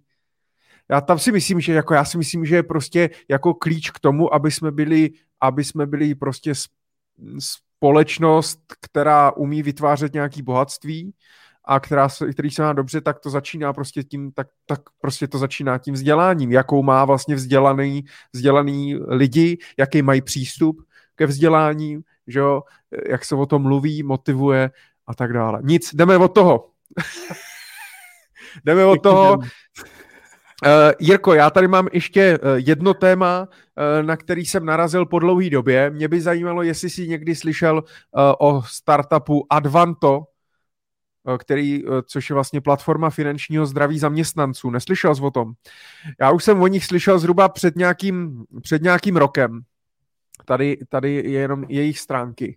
A uh, jde o to, že to vlastně založili dva mladí kluci a e, funguje to tak, e, inspirovali se v zahraničí, že v podstatě řeší to, že spoustu lidí nevyžije vlastně od výplaty k výplatě, že vlastně jim to ani nestačí vlastně vyžít, než přijde ta druhá výplata, musí to řešit kontokorentem, kreditní kartou, půjčkama a tak dále. A uh, oni vlastně přišli s tím, že uh, podle, ty vlastně podle nějakých jakoby odpracovaných, odpracovaných hodin tak uh, v podstatě jako zaměstnanec máš pak třeba takovou lápku, uh, ty odpracuješ nějaký hodiny a podle těch odpracovaných hodin, tak ty si můžeš tu výplatu vybrat vlastně dřív. To znamená, v důsledku můžeš tu výplatu dostávat třeba každý týden, ne, že bys dostal víc, ale prostě rozdělí si ti to třeba na čtvrtiny, tím pádem třeba můžeš líp plánovat. Jo, nebo prostě, když ti něco chybí, tak prostě odpracuješ a ty peníze jsi v uvozovkách schopný třeba vybrat hnedka druhý den. Oni teda fungují uh, fungujou tak, což mi přijde jako i docela vlastně fajn, že uh, fungují tak, že to financuje vlastně to Advanto, ze svých peněz, takže tomu zaměstnavateli to nenaruší cash flow. A ten zaměstnavatel potom ve výplatních termínech to zaplatí vlastně tomu, eh, tomu Advantu. A oni si vlastně za to berou, řekl bych, že zase celkem jako dobrou tu, buď vlastně 49 korun za jednotlivý ten výběr, a nebo měsíční paušál, paušál, omlouvám se, spadla mi tuška, eh, nebo měsíční paušál za 129 korun za neomezený počet výběrů, takže můžeš klidně takhle prostě za 129 korun měsíčně si každý tři dny třeba, co si odpracuješ nebo přes časy a tak dále, vybrat třeba výplatu a tak dále. On tam píšou, že si může rozhodnout ten zaměstnavatel, jestli tady ty poplatky platí třeba on, nebo si to ten zaměstnanec platí sám a tak dále. Neslyšel jsi o tom nikdy. A e, teďka nabrali zase nějaký další nový, no, nový jakoby investice uh, a tak dále a poměrně jakoby rostou. mě ten model jako zaujal z pohledu, že to je vlastně super řešení pro ty zaměstnavatele i vlastně pro ty zaměstnance. Oni vlastně říkají, argumentují tím, že chcou jakoby ne vymítit asi, ale omezit právě, protože to není úvěr, ale ti lidi dostávají svoje peníze za odpracované hodiny, tak se vlastně jako učí nezadlužovat a nějak s tím pracovat. To je super a ta otázka samozřejmě i k tobě směřuje, která mě napadla hned, když jsem to před tím rokem viděl. OK, těm lidem to může pomoct krátkodobě, nedostat se do nějakých dluhových potíží. Ale je to vlastně jakoby správně, uh, mít tady tu možnost. Nemůže to být třeba návykový, že ty lidi budou dostávat ty peníze prostě třeba každý den, ale oni to vlastně třeba každý den utratí, protože to prostě nenaučí. Když máš tu měsíční výplatu, tak, tak tě to nutí třeba prostě jakoby plánovat si ten měsíc, co, ti, jo, co, co tě čeká, vědět, že to nesmím utratit hnedka a tak dále. Zase na druhou stranu vím, že v Americe je naprosto běžný, že vlastně dostávají výplatu lidi každý týden, ale vím od spoustu kamarádů, kteří dostávali výplatu každý týden, že prostě i ten týden uh, byl docela náročný, že pak žili z týdne na týden. Čekali zas na to pondělí. A tak mě to docela zaujalo jenom, že tady ta služba je, takže jenom jako pro inspiraci, že něco takového existuje. A, a zamyšlení. Co si o to myslíš? No, dvě věci. Za prvý, mě vždycky fascinuje, jako s jakým nápadem prostě nikdo dokáže přijít. Jako to je vlastně zajímavá, zajímavá teda myšlenka, zajímavý a, nápad. A, docela by mě zajímalo teda, jaký to má jako vohlas, kolik to má a kolik to má třeba klientů, takže si tady můžeme k tomu říct, jestli se nám to líbí nebo ne, ale využitý, jestli se to líbí nebo nelíbí těm zákazníkům. Jestli to něco řeší, no myslím si, že to nic neřeší. Jo, že je to, jako jestli ten problém přeneseš z měsíční báze na týdenní bázi, eh, lidi, kteří prostě hospodařit nedokážou, tak prostě nedokážou ani na tý týdenní jako hospodařit. Jo. To zase prostě musíš vzít potaz to, že oni asi budou dobrý. Jestli někdo bydlí na ubytovně a platí nájem každý týden, tak asi to bude dobrý a to asi nebude úplně tahle cílová skupina a ten, co platí nájem nebo splácí hypotéku, tak ji stejně splácí každý měsíc. Jo. Takže ono na jedné straně ti to možná nějaký problém vyřeší, na druhou stranu ti to ale zase jiný problém vytvoří. Takže mm, nevím, jako nevidím v tom úplně asi jako nějakou zásadní přidanou hodnotu, dokážu si představit, že když vyděláváš, nebo já nevím, jo, u firem, jo, když prostě že je factoring, protože prostě máš fakturu se splatností 3-4 měsíce, má ti zaplatit prostě velkou obchod nebo malou obchod, velkou obchodu má zaplatit prostě 2 miliony korun za dodávku nějakého zboží, tak že ty tři měsíce na tu sumu můžou být zásadní a samozřejmě Tady se vlastně bavíme v podstatě o faktoringu na, na, na běžných penězích, takže to, že mi to někdo profakturuje dřív, já dostanu ty peníze dopředu, zaplatím z toho nějaký malinký úrok, může být jako pro tu firmu obrovský přidaná hodnota, protože dokážou ty peníze smysluplně využít, ale Uh, nevím, jestli u toho Franty prostě, uh, který uh, čeká na tu výplatu, jak říkáš, prostě na konci měsíce už ho svrbí ruka, aby prostě mohl zajít do krámu a dojídá ten poslední týden suchý rohlíky, jestli prostě tohle úplně mu změní život.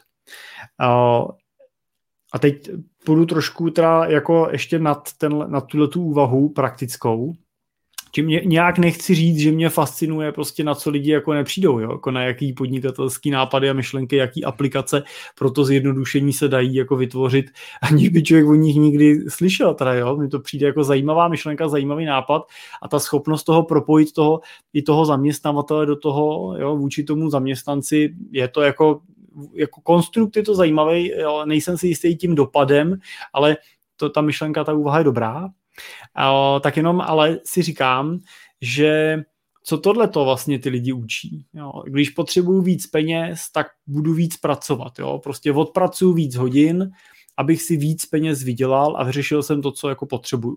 Dobrý, jako proč ne? Ale uh, je to pořád uh, taková, ta, je to pořád ten, uh, ten zaměstnanecký styl toho přemýšlení, uh, kdy Není to to, že kdyby byla aplikace, která ty lidi bude učit přemýšlet nad tím, jak tu rybu si chytit, že jo? jo? jak se naučit rybařit, než to, že mi někdo dá rybu. Jo? Že odmakám dvě hodiny navíc a dostanu ty prachy, je to, že mi někdo dal rybu. Jenomže co tím vytvářím? Vytvářím tam větší závislost na tom svým zaměstnavateli. Jo, příští měsíc budu muset zase odmakat ty dvě hodiny a ještě k tomu hodinu navíc, protože potřebuji něco. Um, ne, nejsem si jistý, že to je systémový řešení pro toho člověka. Mně se víc líbil baťovský systém, kdy on ty lidi motivoval k tomu, aby přicházeli se zlepšovákama. Aby teda přemýšleli, jak můžou být inovativní třeba v té firmě a přivydělat si nějaký peníze tím, že právě někde zjednodušejí výrobu, zrychlejí nějaký proces, prostě, který eh, dělají a za to jim vyplatí nějaký, eh, nějaký, nějakou prémii a nějaký bonus, protože tím ten člověk se učí rybařit Jo, tím on jako musí použít hlavu, nejenom jako ten svůj čas. A uvědomíme si, že ten čas je prostě to jediný aktivum, který máme. Jo. Toho máme všichni stejně, ať máte 100 milionů nebo máte 100 korun v peněžence, tak prostě pořád máte stejný 24 hodin denně, to prostě si za peníze nikdo nekoupí. A jenom na vás, jak ten čas využijete a jako znám spoustu lidí, který eh, i s těma desítkama milionů prostě ten čas eh, nevy, nevyužívají tak dobře, kdybych to hodnotil jejich mírou štěstí, jako někdo, kdo prostě měsíčně vydělá 15 tisíc třeba korun, nebo 20 nebo 30 tisíc korun a, a, a dokáže prostě a si uvědomit, že prostě ta primární hodnota je ten jeho čas a ten teda se snaží využít maximálně efektivně. Tak jenom jako to mě teda napadá trošku už jako nad tou apkou jako myšlenka, jo, že a tou cestou prostě je spíš Jasně. přemýšlet nad tím, jako jak, jak pracovat tak, aby v rámci toho času prostě svýho jsem mohl být efektivnější, nebo aby ty moje peníze pro mě pracovaly, prostě jo, můžete se snažit vytvářet nějaký pasivní příjmy, že jo, a tak dále. Prostě těch cest je celá řada. No paní Maláčová to teďka možná za nás vyřeší, že jo, zase hlasuje o to, aby pracovní týden měl méně hodin, prej to zvýší porodnost, tak uh, uvidíme.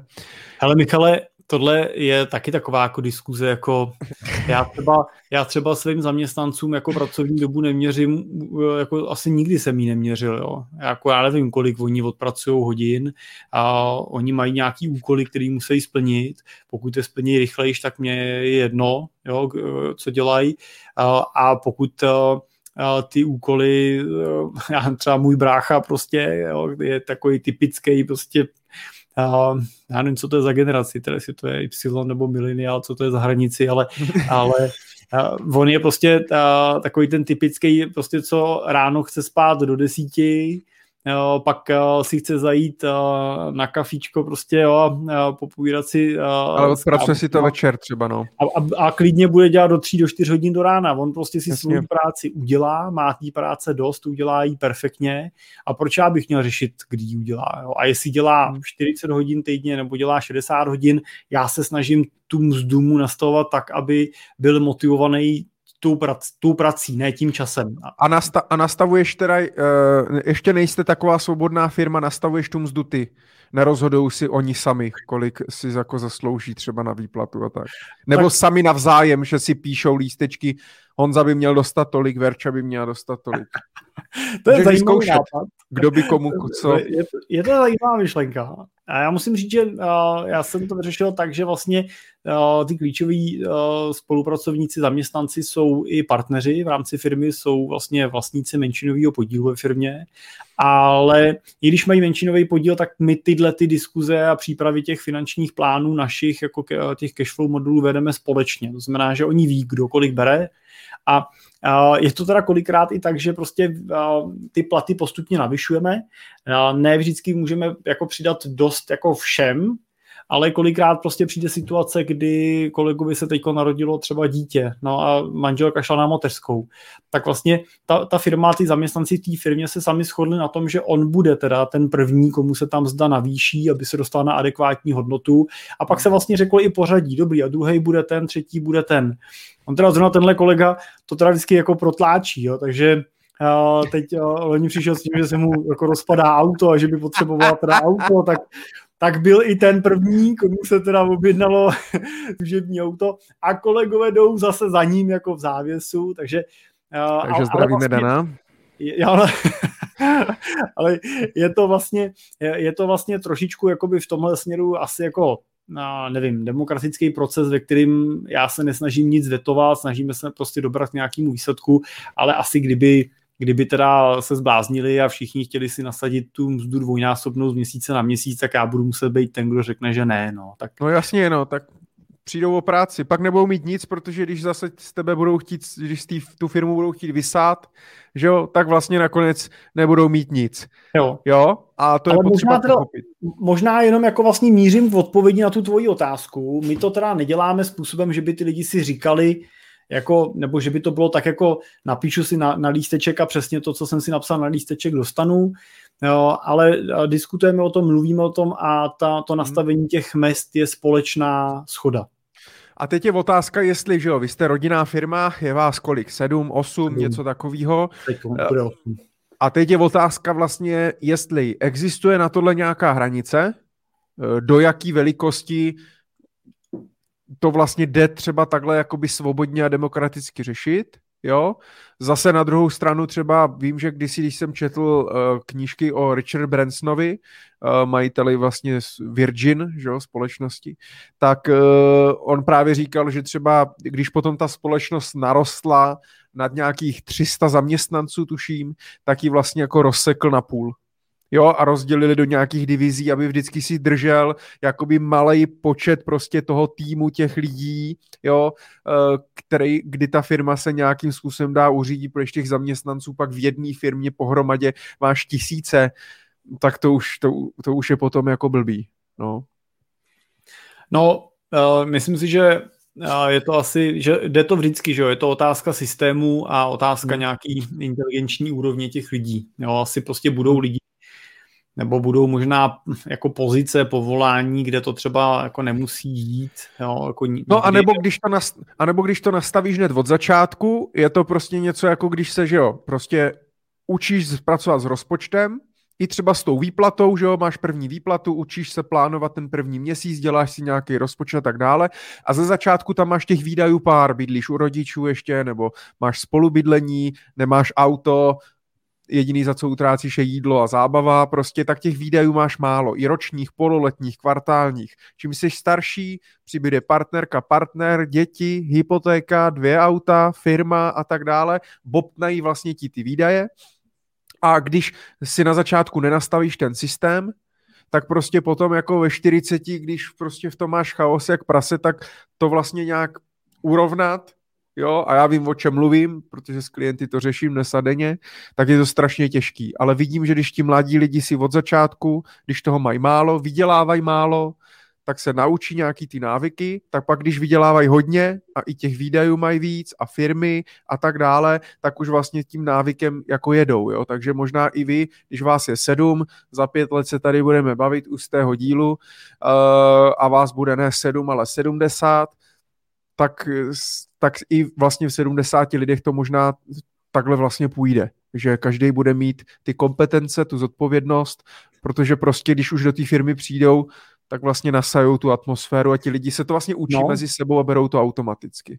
Jo, jsem o tom přesvědčený, že to půjde, protože já vlastně bych si jako představoval ten, eh, ten druhý level v tom, že my už dneska to aplikujeme třeba na některé věci, kdy my používáme takový baťovský model. Baťa používal v těch eh, svých dílnách a firmách to, že vlastně ty jednotliví šéfové těch dílen měli svůj vlastně budget, byla to vlastně malá firma ve firmě jo. a oni si v rámci toho hospodařili a museli být i konkurenceschopný vůči vnějšímu světu vlastně za dodávání té svojí služby.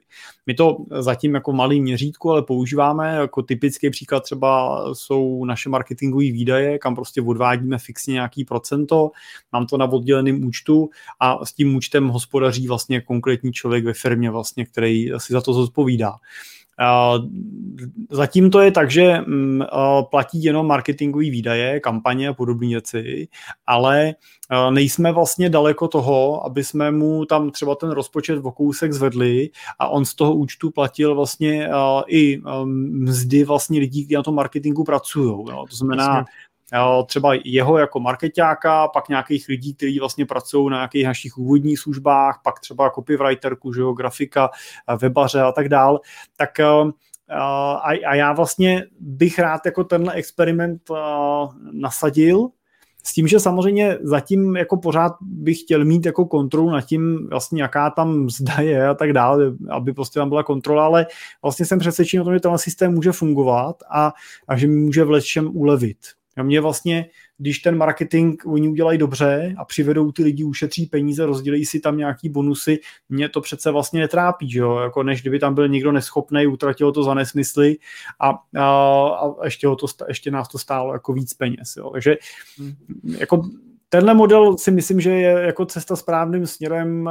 Myslím si, že ale to je tak, že ta firma musí mít nějakou velikost, aby to dokázal trošku dohlídnout a musí ty hmm. lidi být nějak nastavený a jít nejenom tam do té práce si vydělat ty prachy. No. Jirko, dneska jdem teda. Ale Michale, já bych tady možná k tomu, k tomu tématu, který si eh, teď probíral, tak jenom vzal, mě se no, tady vidím komentář od Vladimíra. Já jsem chtěl i, i, i od Honzy, i od Vladimíra, chtěl jsem jo, přesně jo, poděkovat za to, že, že jste tady s náma uh, a že se ptáte.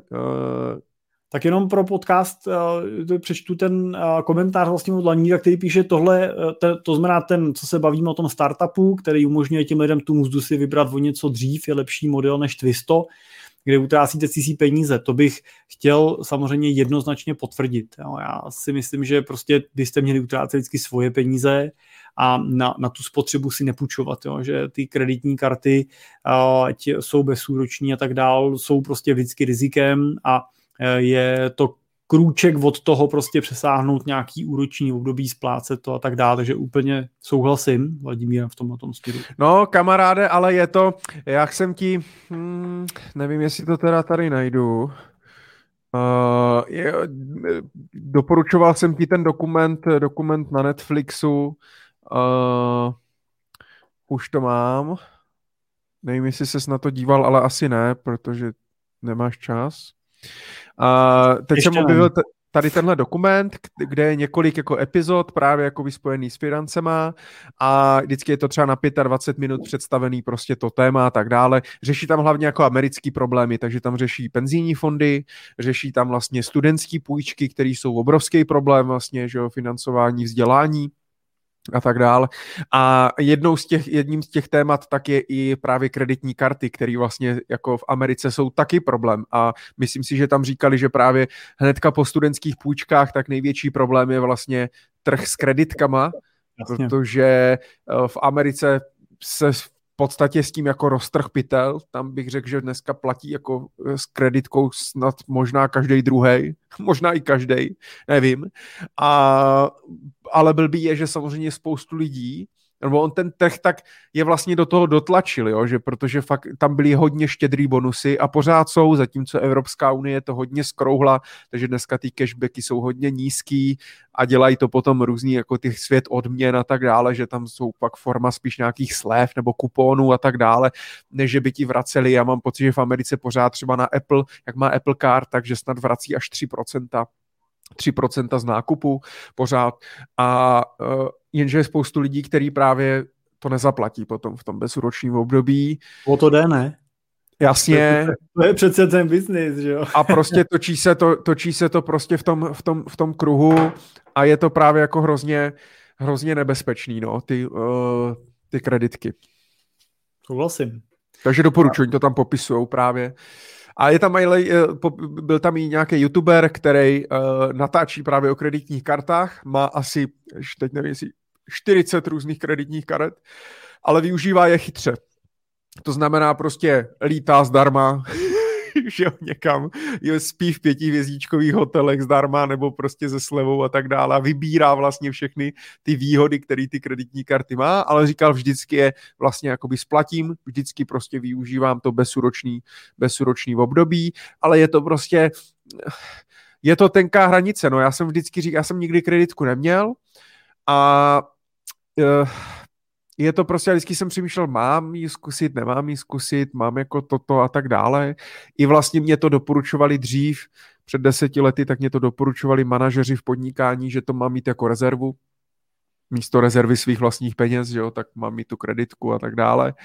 Ale je to blbý, hlavně třeba, kdyby aspoň člověk měl na té kreditní uh, kartě třeba limit ve výši třeba maximálně svýho příjmu měsíčního nebo poloviny že by se to nějak buď automaticky, nebo dalo by se to nastavit, jo. Ale i teď já mám předschválený limit, já nevím, na nějakých 250 nebo 300 tisíc, nebo něco takového prostě. A, no a když si představím, že vlastně budu moc prostě z té karty zaplatit jednorázově čtvrt milionu, ale druhý měsíc mě prostě čtvrt milionu nedojde na výplatě, já to nebudu moc platit. A pak je tam úrok 20% třeba. Hele, a tak se z toho poseru, jo já se živím těma financema, jo. A, a myslím si, že Tak to máš dobrý, já ne, takže... Od malička jsem byl jako zvyklý hospodařit jako s přebytkem peněz, neutrácet, prostě byl jsem takový ten uh, typ, co prostě jde ze školy domů pěšky, aby ušetřil prostě ty pět, těch pět korun na ten autobus, prostě, že jo, který mi pak zůstali, že jo, a to. A když jsem si, když jsem začínal podnikat v těch 18, 17, tak jsem si tenkrát mi spořka řekla, udělal jsem si tam účet a říkala, a my vám tady uděláme k tomu kontokorent a teď jestli měl 10 tisíc, asi nějaký takový jenom jako malej, no ale malej pro mě v těch začátcích úplně to nebylo. No a No a samozřejmě, co bylo na konci každého měsíce, bylo, že ten kontokorent byl vyčerpaný. No, bylo úplně jedno, kolik mi přišlo peněz jako doslova to bylo jedno prostě, jestli to byly tisíce nebo přišly třeba tisíce, já jsem prostě vždycky skončil v tom mínusu těch tisíc. Jako nebylo to nějak zásadně bolestivý pro mě, jo? jako furt to bylo naštěstí, to teda bylo jenom 10 tisíc. Ale jo, já jsem s tím strašně bojoval a pak jsem po několika, až, až po několika letech jsem to zrušil a zjistil jsem, že můžu být teda na nule, jako jo, že nechceš být na nule, takže si tam necháš nějakou rezervu, ale že vlastně se můj život nezměnil, jenom neplatím té bance ten úrok jo, za ten, za ten kontokorent, který oni tenkrát normálně měli furt, jo, nebylo tam bezúroční období. Hmm. A a to mě odnaučilo třeba tomu. Říkal jsem, já prostě sice jako ano, se tím živím, jako vím tu teorii všechnu, ale, ale prostě ta, ta, ta situace, to, jak se říká, jak se říká, že zloděj dělá příležitost, ne, tak, tak i tady prostě, že jo, toho dlužníka dělá ta příležitost. A to, že prostě teda třeba stojíš v tom krámě a můžeš, a teď samozřejmě si říkáš, a tak já té ženě udělám radost a koupím prostě teda tohle a tak dál, tak, anebo sobě, že jo, samozřejmě, a hlavně ženám, že jo, to je, si manželka poslouchá, tak hlavně, těm našim tak, uh, tak uh, to, to, je to prostě zbytečný lákadlo.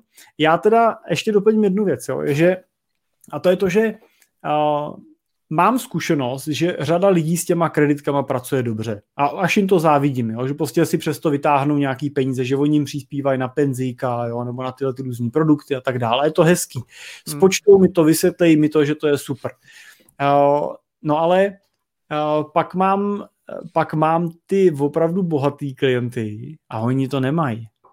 Jako když mají kreditku, tak ji mají proto, protože když letí do zahraničí, tak aby jim půjčili auto. Salonky třeba a tak dále. Chtějí kreditní kartu, nechtějí platební kartu, hmm. oni prostě, že ho chtějí tu kreditní kartu, že jo, to je pro to zahraničí jako snažší jako pro identifikaci té platby, ale ale pak to hned zase smáznou jo, a, a nepoužívají to na ten běžný provoz. To je si zase, ano, se říká, že halíře dělají talíře, jo, ale tady zase se vrátím k té pozornosti to, že já přes tu kartu celý měsíc platím a ona mi připíše, a teď já nevím kolik, 100 korun, 200 korun, mi pak připíše na ten můj a, penzijní připojištění nebo na nějaký produkt, prostě, nebo mi z toho vypadne pár sto korun jako bonus za ten měsíc, že jsem to používal, tak jako, kolik mě to ale v reálu stálo na nějaký mojí vlastní pozornosti a energii, kterou jsem prostě jako nějak musel věnovat tomu, že musím tam ty peníze poslat, musím si to pohlídat, jako zaplatí to těch 100 korun, co jsem dostal? No, jako v mém případě rozhodně ne,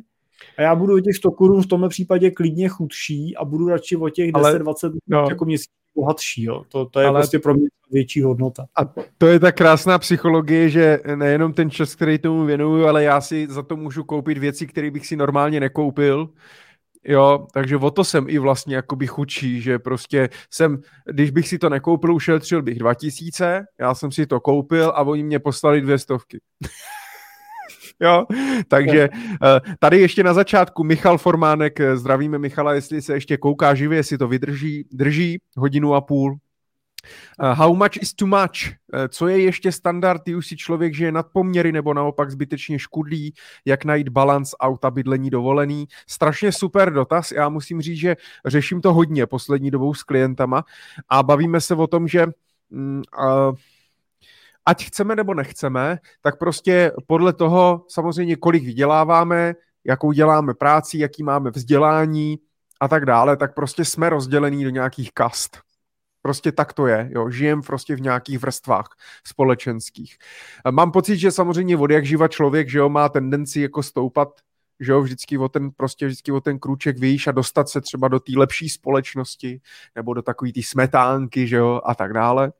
A nebo prostě jenom o to jedno patro.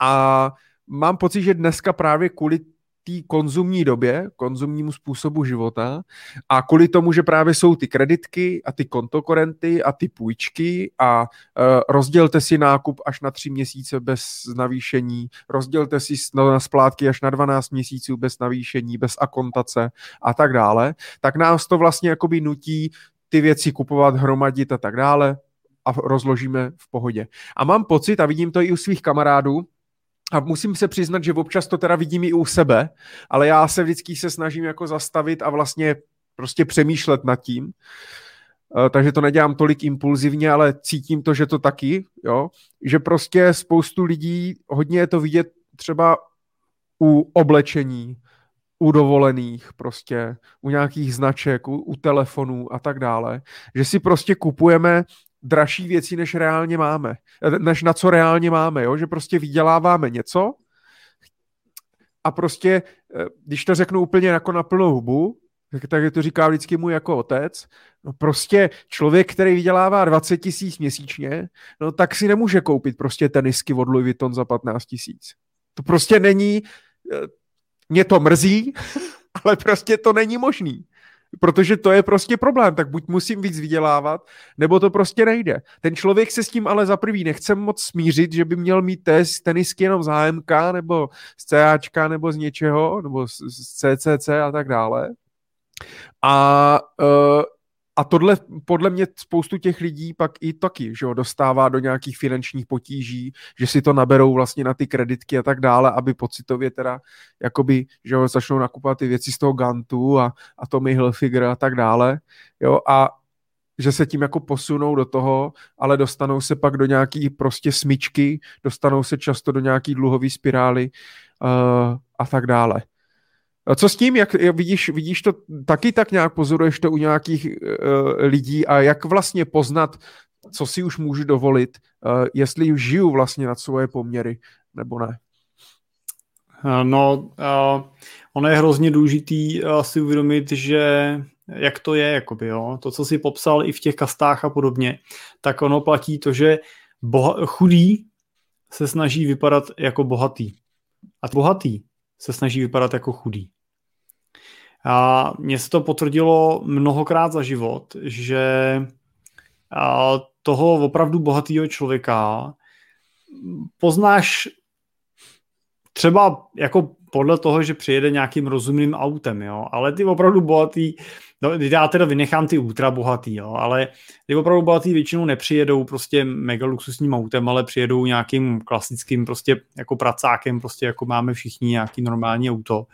A a kolikrát jako vypadají ne, to nemyslím nějak zlé, jo, ale že bys jim dal na ulici pěti korunů vlastně, jo, jako, jo a já takhle potkal jednoho svého známého a říkal jsem si, když jsme se jako potkali poprvé, a jsem říkal, tyjo, tak já jsem že to je majitel prostě obrovský spedice prostě a několika restauracích tady prostě po, po, po Čechách, opravdu jako bohatý člověk, tak bych poznal jenom podle toho, že má boty z krokodýlí kůže. Jo, jinak bych mu fakt tu pětíkačku na té ulici vlastně klidně dal. Jo. Takový jako opravdu jako i byl jako ne, neurval, ne, ne, ne, ne, neoblečený, oblečený prostě jako, jako zarostlý a to. Ale uh, tak, to prostě, uh, tak to prostě je. Jo. Já si myslím, že tyhle značky, ty Gianty a podobně, že prostě eh, oni jsou dělaný víc právě proto se snažit někam jako zařadit a nějakým způsobem vypadat, že jo. A uh, já bych řekl, jako kde, otázka je dobrá, ale jo, jako how much is too much, jako je výborná a je dobrý si uvědomit, že máte nějakou finanční hranici, kterou potřebujete na to, abyste žili spokojeně. Abyste mohli zaplatit uh, svoje bydlení, ať už hypotéku, nájem, nebo když nemáte, jako je vaše, tak prostě jenom provoz.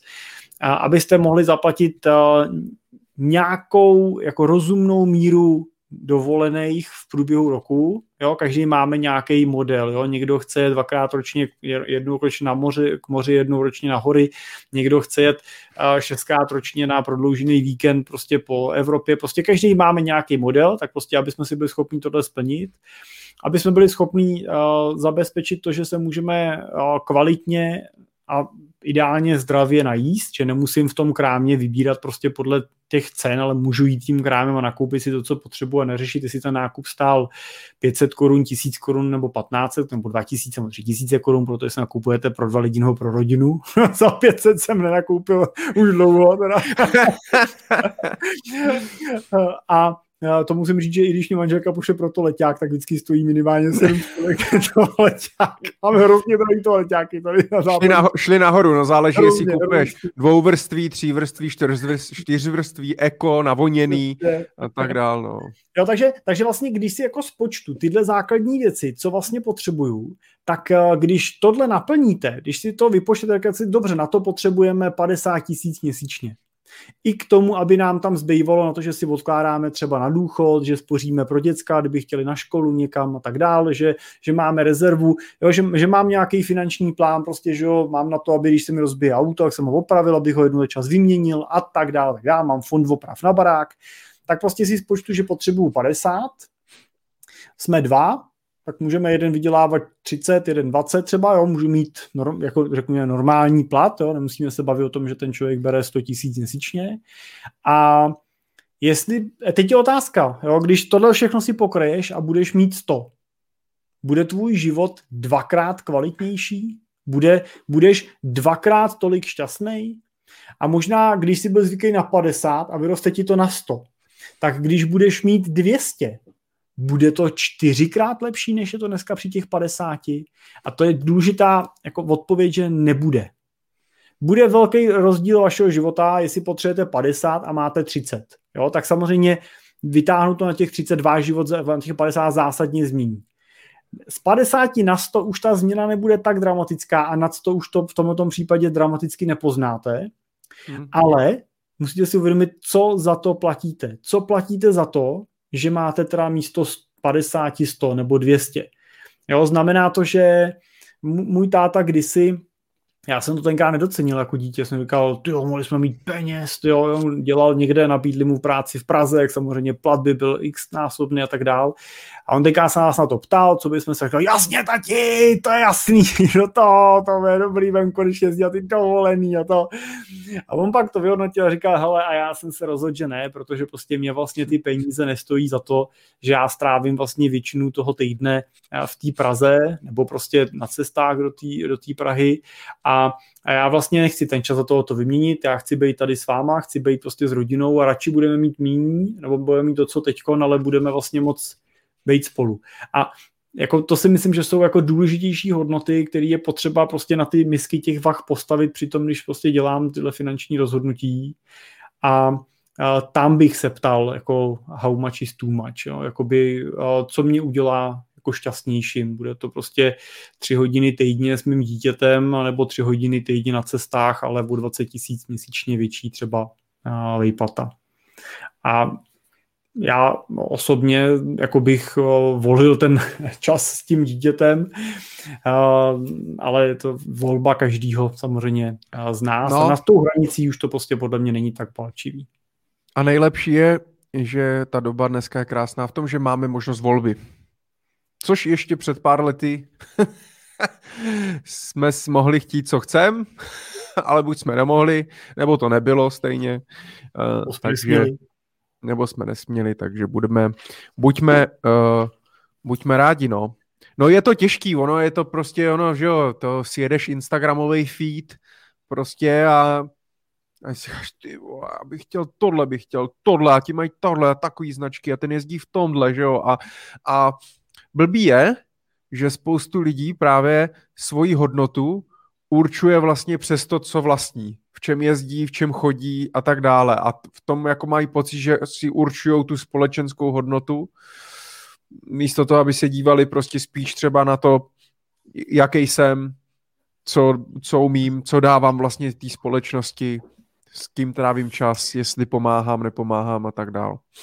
Hele, Ty jsi se na začátku ptal, uh, co, uh, co jako ten měsíc bylo novýho, co třeba jako čtu a tak, jo. Tak já jako čtu, jmenuje se to Agent uh, je to od uh, jedné americké poradky, některá se věnuje agingu, jakoby stárnutí lidem jakoby v tý, nebo ten jejich jakoby i finanční management prostě podporuje právě ty, ty lidi vlastně, jak aby prostě mohli stárnout spokojeně a šťastně. Jo. A je hrozně zajímavý si uvědomit to, jak mnoho z nás má ten svůj život spojený s tou kariérou. Jo. Že mno, mnoho lidí se personalizuje vlastně do té svojí profese. Jo. Já jsem ředitel a to, to jsem já prostě. Já jsem jako ten ředitel prostě. To, to je ten můj život, to vytváří ten můj statut. Jo, to, kolem toho se točí moji, moje koníčky, zájmy, přátelé, chodím na golf, protože prostě že jsem ředitel, tak chodím s těma dalšíma ředitelema a tak dál. Chodím na večeře tady s těma lidma a podobně. Ale je hrozně důležitý uvědomit si, že to nejste vy. Eh, to je pozice vaše pracovní, a, a ta pozice s jistotou jednoho dne skončí. To je prostě jistota. No. Při, při, v lepším případě, teda nebo v horším případě, nevím, skončí tím, že zemřete jo, v tom, na tom pracovním křesle. A v lepším případě skončí tím, že prostě spokojně odjedete v nějaké fázi do důchodu. A je to teda i velmi jako častý téma s našima klientama, protože když jste nejste ředitel, jste majitel té firmy, ještě často i ředitel, tak ještě jako exit té firmy je psychicky jako těžký, to na to se člověk musí připravit a nastavit. Ale ten odchod potom je těžký, protože mnoho těch lidí odchodem z té pozice vlastně jako často ztratí smysl života, protože prostě ten jejich život prostě se měřil na kvartály a výroční eh, schůze a výroční závěrky a ziskovost a to bylo to, s čím se porovnával s přátelem a to bylo to, o čem se bavili. A tohle je podle mě uh, hrozně jako důležitý téma, na kterým v průběhu toho svého života přemýšlet. Můžeme takhle přemýšlet, když je nám 20-30, jo, ale přemýšlet takhle, když je nám 50, je hrozně jako nebezpečný, protože ten konec té kariéry se prostě blíží a, a ten eh, přechod může být hrozně tvrdý. Takže já osobně bych ještě nad rámec těch peněz, jo, tak uh, to, co i teda ty veškeré ty průzkumy prostě potom se ukazuje, tak uh, ty lidi potřebují vlastně nějaký jako společenský uplatnění, společenský zapojení, nějakou, nějakou volnočasovou ideálně jako dobročinnou věc, prostě kterou dělám ne protože mi to generuje peníze, nebo protože ten vztah s tím člověkem prostě mi vytváří biznisový spojení někam, ale based má prostě jenom proto, že je vám z toho dobře a protože třeba těm lidem to pomáhá a dělat něco, z čeho vy sami nic nemáte, ale někomu to potom pomáhá. Eh, jsou ty věci, které vám pak pomáhají udržet si ten zdravý rozum a umožňují vám se vlastně trošičku odprostit od toho materialismu, jakoby ve smyslu toho, jak jsi to správně popsal, jo, ohledně toho, čím víc mám, tím víc chci, prostě je to hamty, hamty, hamty, chci mít víc než tamty, ten má to, tak já to chci taky, tak eh, je většinou to, eh, tím, tím důvodem, proč to tak je, je většinou právě ta jako sociální prázdnota. No, ta, ne, ta vlastní osobní společenská nenaplněnost a ta neangažovanost, protože to se změní. Prostě když se začnete angažovat, budete společenský, jak ty věci jsou pak jinak.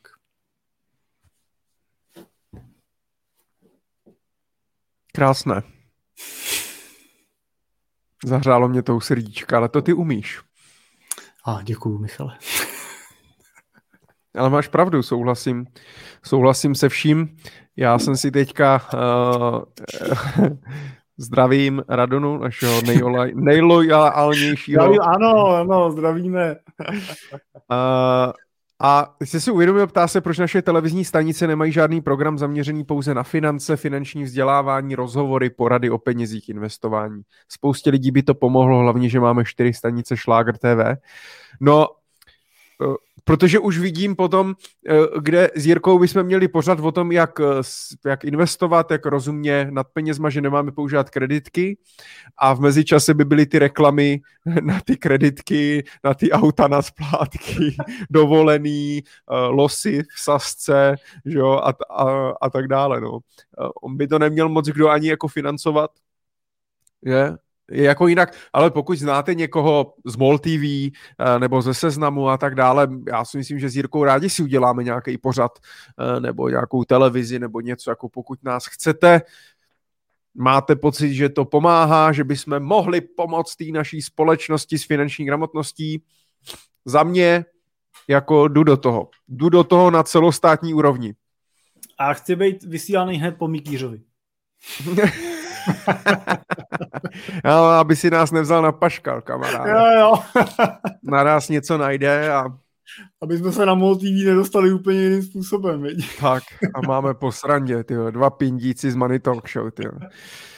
No, no nic, eh, jdeme na další dotazy. Eh, máme tady další dotaz. Od Vladimíra díky za dotaz, jaký je váš názor na směnky, dluhopisy, které vydávají firmy a z toho pak investují třeba do nemovitostí a pak je prodávají. Asi podobné tomu, co dělá třeba Arca Capital, která má teďka finanční problémy. My jsme se určitě o směnkách a dluhopisech jsme se bavili, možná skoro v každém díle. Uh, tak Jirko, máš pořád stejný názor na směnky a dluhopisy? Stačí říct, že jo? Myslím, že to je dostatečná odpověď pro Vladimíra. A poslechněte si prosím pět předchozích Money Talk Show. Má to zhruba tak 11,5 hodiny dohromady, takže za víkend to máte. Já, eh, co se týče směnek a dluhopisů, tak eh, je potřeba říct, že eh, je potřeba být opatrný. Dluhopisy určitě jsou součástí investičního portfolia rentierů, ale my osobně využíváme ty burzovně obchodované dluhopisy, ve většině případů státní, který nám dělají v tom portfoliu bezpečnostní nějakou brzdu prostě pro případ, že na akciových trzích se děje nějaká dramatika u těch eh, korporátních dluhopisů toho typu, který tady zmiňujeme, to znamená těch, kteří vydávají ty menší české firmy, nejsou veřejně obchodovaný, znamená nejsou to dluhopisy Česu nebo eh, Sasky a podobně, tak eh, se bohužel z pohledu počtu těch emisí, tak ve většině případů se prostě jedná o emise, které mají a nebo budou mít problém. Jo, já, mě teď zaujalo samotného, když na jedné uh, sociální síti uh, jsem narazil na uh, příspěvek někoho, kdo tam tak jako slavnostně oznamoval, že s hrdostí splatili první emisi svého dluhopisu, který vydali v roce 2018 a že opravdu byli poctiví a všechno doplatili, včetně toho kupónu. Doplním teda, že vydali zase nový dluhopisy, že pokračují dál, ale já si říkám, proč tohle přece, tohle přece není marketingový sdělení, tohle přece nemusí nikdo oznamovat. V normálním světě je tohle naprostá samozřejmost a neměli byste mít možnost podnikat, pokud jste tohle nenaplnili.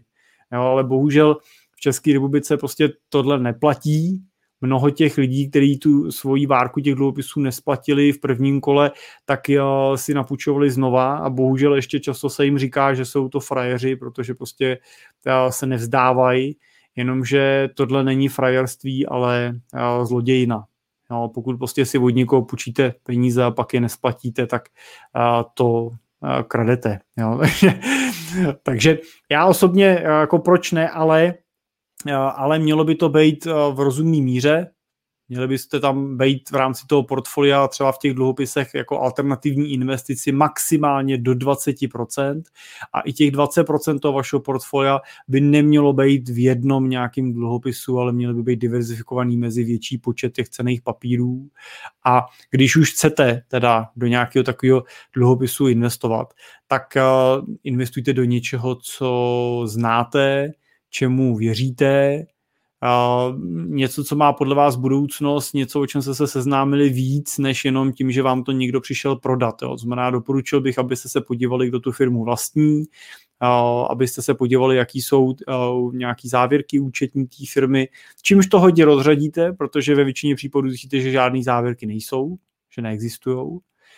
A pokud jsou, tak je dobrý aspoň trošku jim porozumět, aspoň se prostě podívat, má ta firma větší majetek než uh, dluhy, uh, hospodaří se ziskem a tak dále, tak dále, na to bych se díval. No.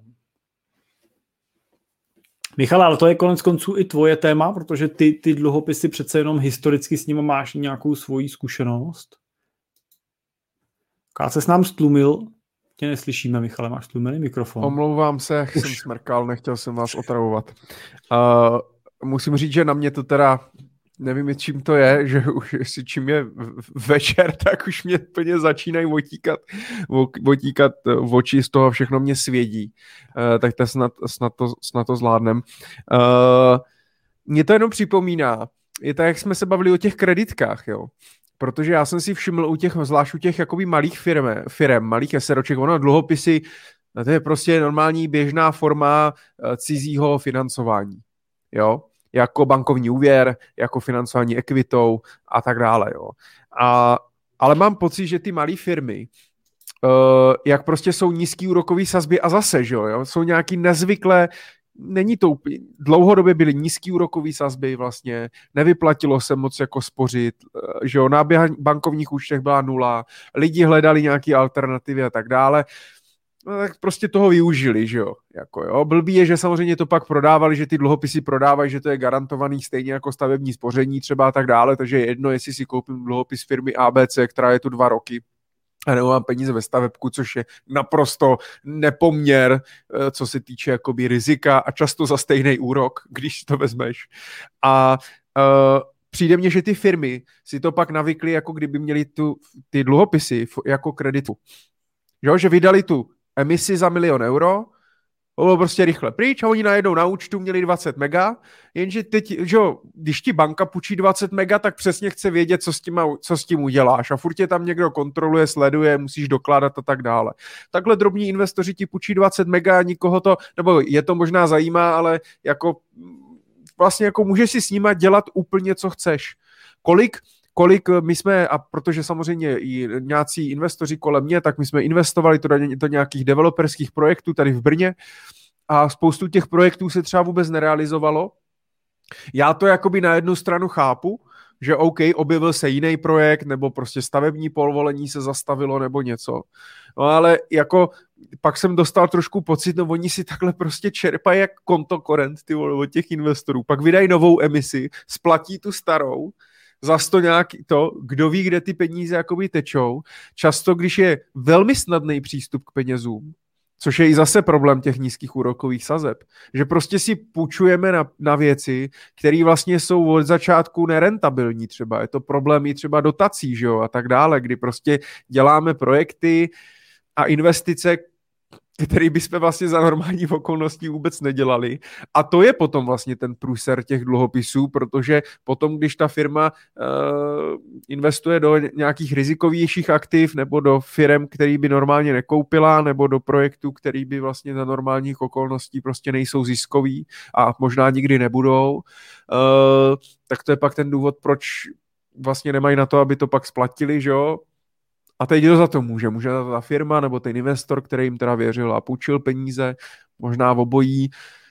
Takže jak říkáš, je potřeba prostě hlavně, jako myslím si, že ty nástroje jsou to normální nástroje, to, že někdo vydá dluhopis nebo že někdo si půjčí peníze na směnku je naprosto normální, legitimní, nic zatím bych jako nehledal ale uh, ty firmy, které potřebují půjčit peníze, nebo ti uh, prodejci, kteří prodávají potom ty dluhopisy, tak uh, ti nám určitě jakoby moc o těch rizicích jako říkat, říkat nebudou, takže je to na nás, na investorech, zhodnotit si to riziko a pokud nejsem schopný si to správně zhodnotit, tak do toho prostě radši vůbec, vůbec neinvestovat, no, protože pak ten pád, pád může bolet.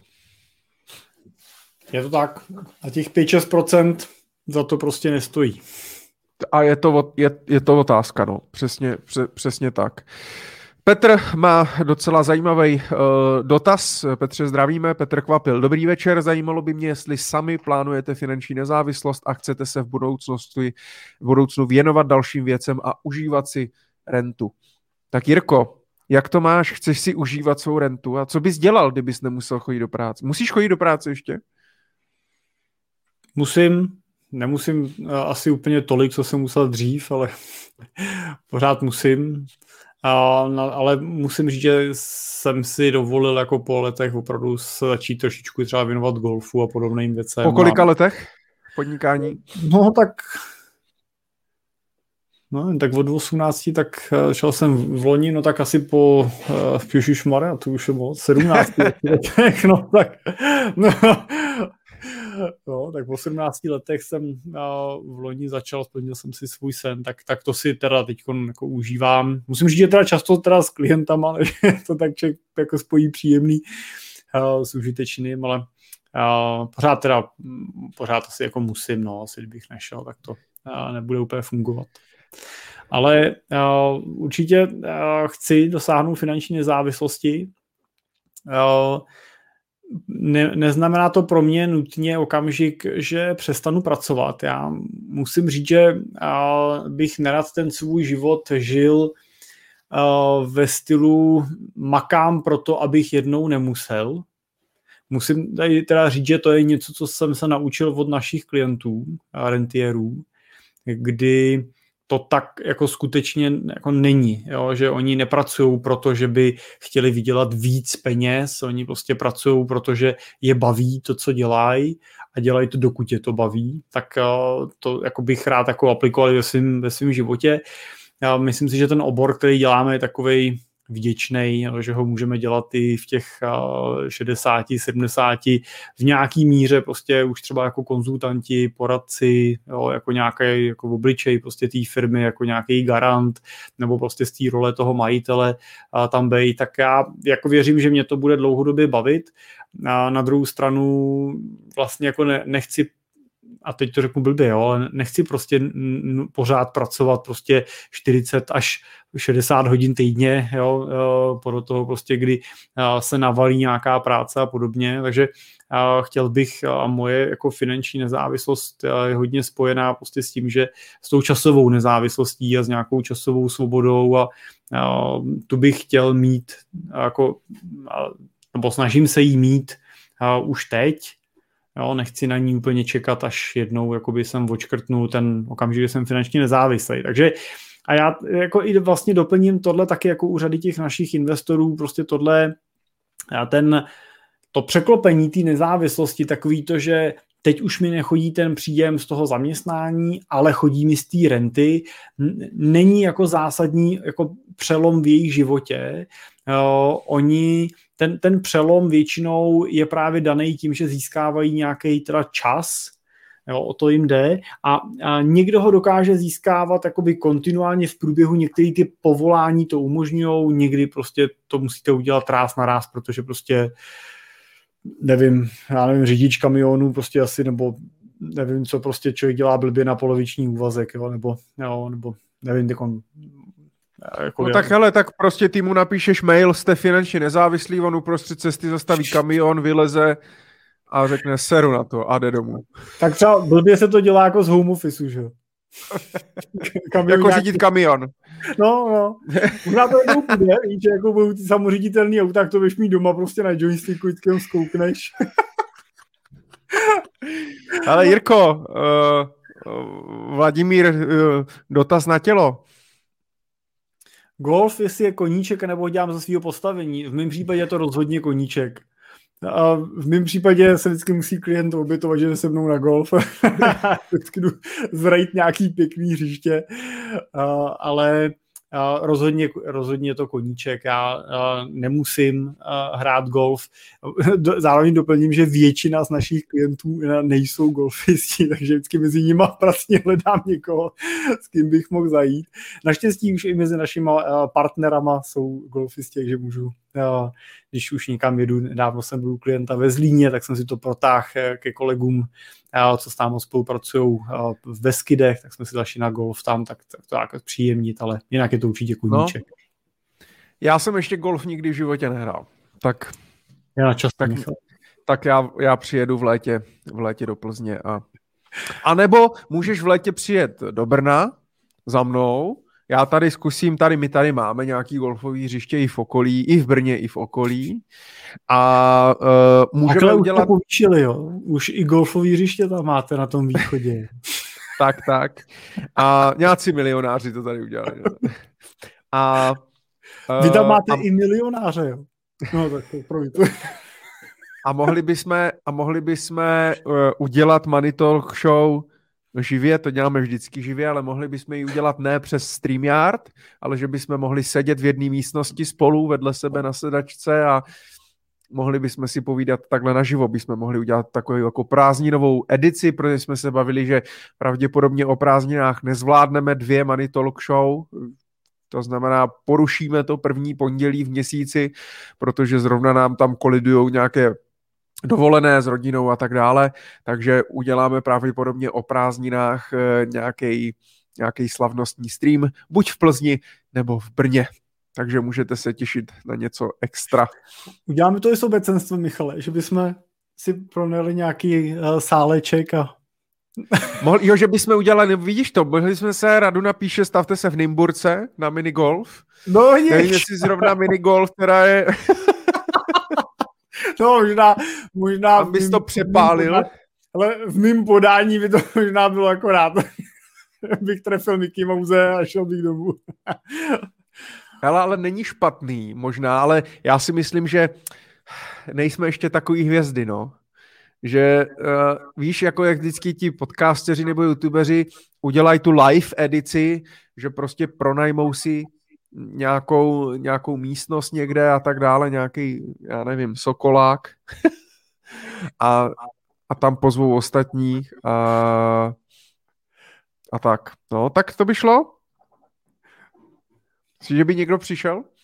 No tady to, Tomáš tady píše, že by to šlo, že už nás je tady 19, my dokonce vidíme 30 a ještě nám to tam nezobrazuje všechny ty, eh, všechny ty sítě.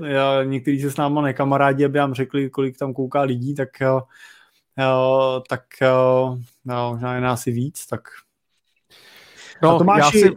Tomáši, důležitá otázka, jestli když uděláme teda ten live v Brně nebo v Plzni, jestli přijedete se na nás podívat pondělí no. a večer live. no, ono je to, tak uvidíme, ale jak mě, jo, já jako takhle, eh, já bych chtěl, jako cítil bych se fakt jako hvězda kdyby na mě někdo přišel se podívat. Samozřejmě lístky bychom měli zadarmo, protože jako ještě, aby jsme měli placený, to by asi, to by asi nikdo nepřijel.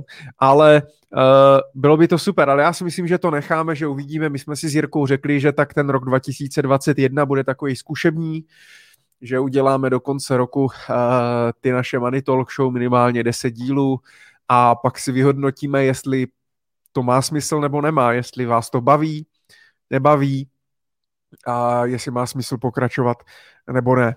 Tak eh, ale, uvidíme. No. Můžeme vás tak jako subjektivně uklidnit, že zatím to vypadá, že vás to baví, pač i bez nějakého našeho, uh, našeho velkého marketingového snažení s Michalem, pač to v tom moc aktivity nevyvíjíme, tak uh, vás tady přibývá uh, každý měsíc, to nás moc těší a zároveň teda pro posluchače našich podcastů musíme poděkovat, pač naše tříhodinové díly Money Talk Show překvapivě jsou velmi oblíbeným velmi oblíbeným poslechovým médiem. Takže... No a Jirko, nakonec hlavně to baví nás dva, ne? Přesně. My jsme, je to, je to, je to, je to strašně vlastně vtipný, já nevím, proč to říkám, ale uh, my jsme se s Jirkou, protože my se s Jirkou normálně nevidíme. Ti, kdo z nás už posl- nás poslouchají, tak víte, že já jsem z Brna, Jirka je z Plzně, uh, což je poměrně, uh, poměrně daleko a od sebe. No a vlastně, jak byl, jak říkal, že byl v Beskydech u partnerů o minulý týden, že? Myslím. Jo, jo, Tak eh, vlastně jel přes Brno, takže se zastavil. No a skončili jsme na benzínce a tak jsme si povídali a skončili jsme tam asi tři a půl hodiny. a chudák... ale... I tak jsem říkal, mohli jsme, mohli jsme zapnout kameru a mohli jsme udělat live z benzínky a kvůli mě, kvůli mě dorazil domů až někdy ve tři ráno, bez tak. Jo, ale byl náročný. Takže, takže uh, no, já budu rád, když uděláme něco, něco živě spolu, když se, když se uvidíme, bude to super. Tak ale zase na druhou stranu je dobrý vlastně říct, že, a to si myslím, že asi každý z nás pocítil vlastně v rámci toho covidu, že já jsem to teda pocítil, dneska jsme se bavili s kolegou na poradě a on říkal, protože jeho táta žije v Německu, tak říkal, že k němu, že byl u něj o víkendu a tak o tom tak jako mluvil, že to bylo super. Já jsem tam byl u něj vlastně po devíti měsících. Hmm. A, a člověku to vlastně ne, nedojde, jak vlastně a, řada těch lidí skutečně vlastně zůstala jako rozdělených v průběhu toho a, těch lockdownů a speciálně, když máte nikoho za hranicema, to klient tam vždycky, hlavně teda jeho partnerka vždycky tak jako si posteskávala, protože právě taky děti, jedno dítě žije v Německu, že za vnoučatama se vlastně dostali až teď vlastně potom před, tuším před měsícem vlastně vyráž, vyráželi za nímáky, byli vlastně řadu měsíců doma. A nebejt těch nebej těch onlineů, nebej toho, že prostě máme dneska ty Zoomy a, a Skypey a FaceTimey a Messengery a já nevím, přes, čo, přes to všechno se dneska úplně přirozeně propojujeme a díváme na sebe, vidíme, tak, tak jako Kdyby, kdyby to bylo, kdyby taková situace nastala třeba, já nevím, řekněme třeba 5, 6, 7, 10 let zpátky, nebo ještě když půjdeme jako dál. Že? No. Takže my s Michalem se teda známe, a občas spolu mluvíme častěji než s našima, s našima partnerkama a manželkama, ale viděli jsme se vlastně po dlouhé době, to bylo zajímavé. No a teď je otázka, kolikrát my jsme se vlastně za život viděli osobně, ono to taky jako... vlastně jako nebude, ne, nebude tolik. No, pojďme, pojďme na další dotaz. Martin nám psal na, na začátku, uh, ahoj, poprvé vás sleduji live, zatím jsem vždy poslouchal záznamy na Spotify, i to je možnost. Uh, chtěl bych se vás zeptat na názor na takzvaný účet dlouhodobých investic. Uh, před pár týdny se projednával v poslanecké sněmovně, ono už se o tom jedná delší dobu. Tak uh, Jirko, co říkáš na uh, další dlouhodobý účet uh, dlouhodobých investic na podporu toho, aby lidé investovali aby si spořili na důchod, aby se nespoléhali na stát. Myslíš, že to bude mít nějaký účinek, nebo je to jenom nějaký výkřik do tmy a bez nějaký jakoby celkový reformy důchodový, bez nějaký koncepce a tak dále, dlouhodobé koncepce, eh, které se bude držet i levice, i pravice a nebude to jenom, že to zase, že se něco založí a pak se zase něco zruší a pak se zase něco založí a tak dále. Tak co myslíš? Přežije to, nepřežije to? Dává to smysl? Nedává to smysl?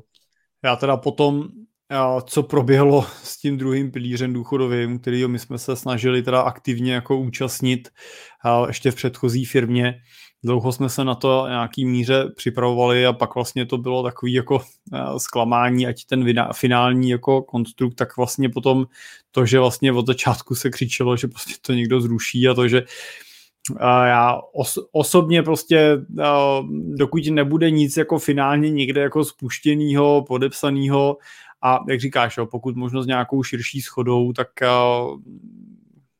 pro mě prostě je to zatím jenom nějaký plácání do, do vody, teď navíc jako před volbama prostě, že jo, to oni opravdu jako můžou tak jenom vykřikovat.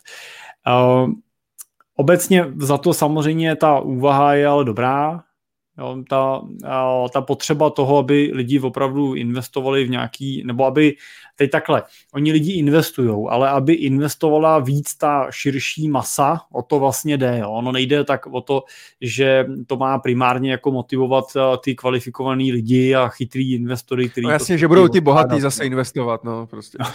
jo, jde spíš o to, aby to byl nástroj, který prostě bude do těch investic tlačit prostě ty obyčejný lidi, aby prostě vytáhl z nějakých těch ne, nevýnosných produktů prostě a tak dále, byli někde, kde to má šanci vydělat, tak eh, jakýkoliv takový krok má samozřejmě smysl.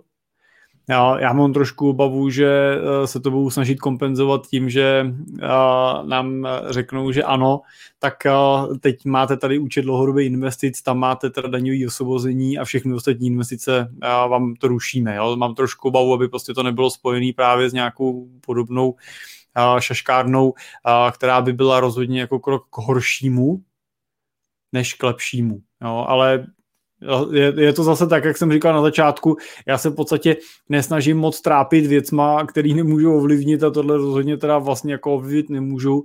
Já jsem se jako sám účastnil nějakých jednání a komunikací třeba s regulátorem, byli jsme s kolegama právě z asociace na České národní bance a to vlastně ten, ten státní moloch je tak prostě tak jako byrokratický, že v podstatě představa, že my se rozhodneme, že chceme něco změnit a že to změníme, to bych si z toho musel udělat druhou firmu a to nechci. Takže já osobně vyčkám na to, co z toho nakonec vypadne a pak vyhodnotím teda, jakým způsobem s tím pracovat a zařadit do portfolí. Takže na tu otázku budu schopný odpovědět. A teď je otázka, Michale, máš nějaký tip, jestli na ní odpovědět za dva roky, tři roky, pět let? Nebo... Já si myslím, že prvně, že určitě se dozvíme po volbách. Až vlastně uh, nová nějaké uskupení uh, tak převezme, uh, převezme aparát. Zjistí, že je všechno v prdeli, takže uh, to budu muset dělat celý znovu. Budou to zpravovat čtyři roky, pak zjistíme špatně, jak to převezme zase někdo jiný. Uh, No a mezi tím ti ale 12 vymění ministra zdravotnictví. To se Já si myslím, že teď už se budou opakovat ti čtyři, ne? Jo, ano, ano, teď už mají se Teď už jedem zase, ano. teď už se bude jenom točit kolečko. Mm, no mě jako, mě to vlastně jako překvapilo, musím říct. Já jsem teda taky pro, pro jakoukoliv takovouhle jakoby podporu nějakého toho pilíře eh, investičního, uh, ale vlastně jak říkáš, jo, já, já vím, že ten ať se slyším zase u tebe, nevím, nevím proč. Zajímavé. Ale uh,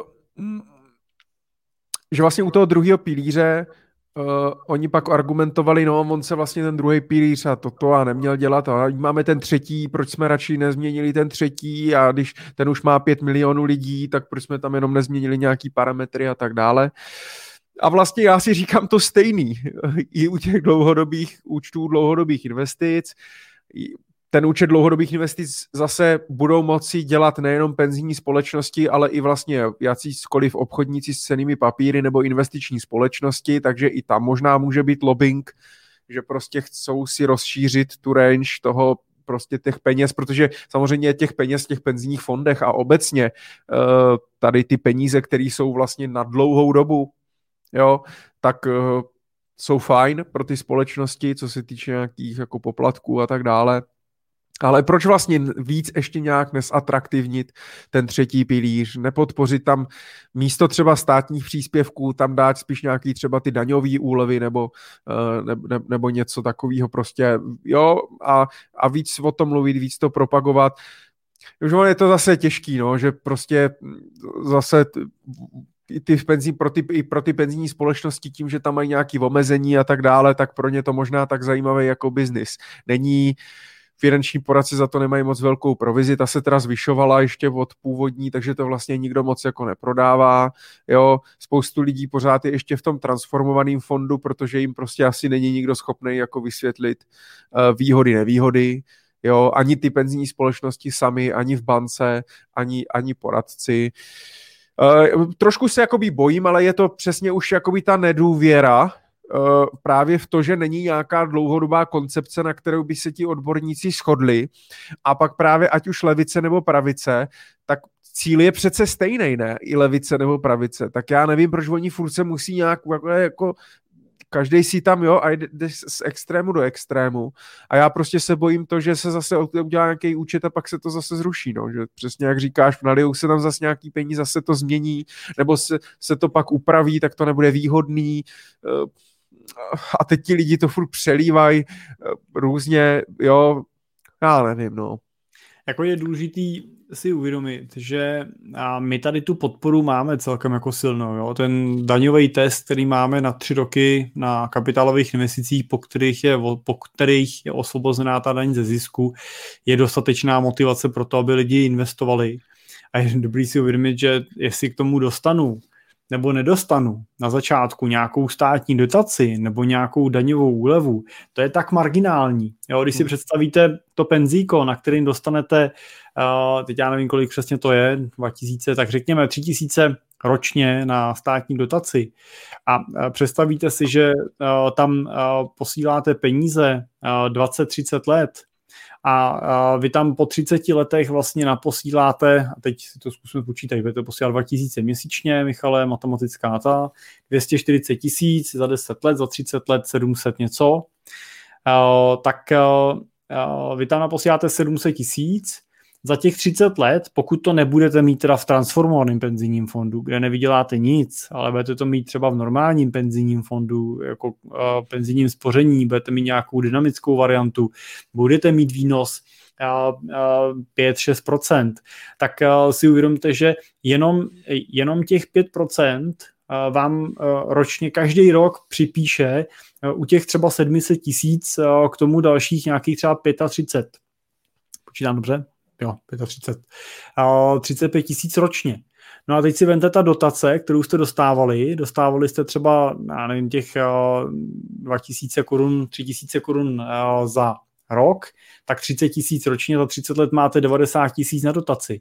Tak 90 tisíc není málo, není to špatný, ale to, co je zásadní, je ten úrok, který to vaše portfolio celou tu dobu dělá.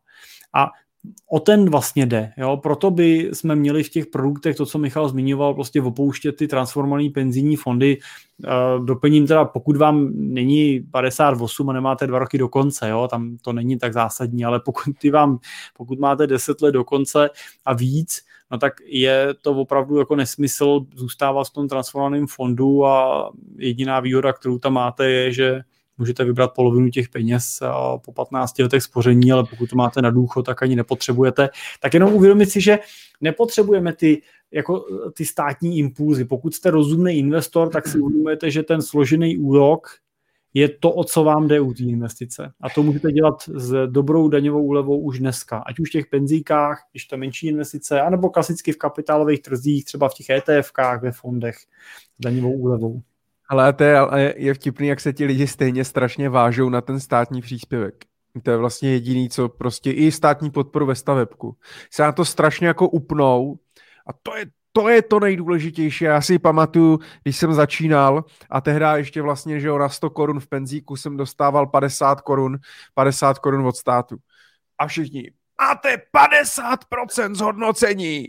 Jo, jo, ty, a ve stavebku to stejný, že jo. Dám 20 tisíc, dostanu 2 tisíce, máte 10% zhodnocení. Kde to, kde to dostanete prostě? To je jak akcie. Ale už to tomu člověku nedojde v tom dlouhodobém horizontu, že samozřejmě ten státní příspěvek na tom penzíku přesně dělá nějakou maličkou, maličkou jakoby část, jo.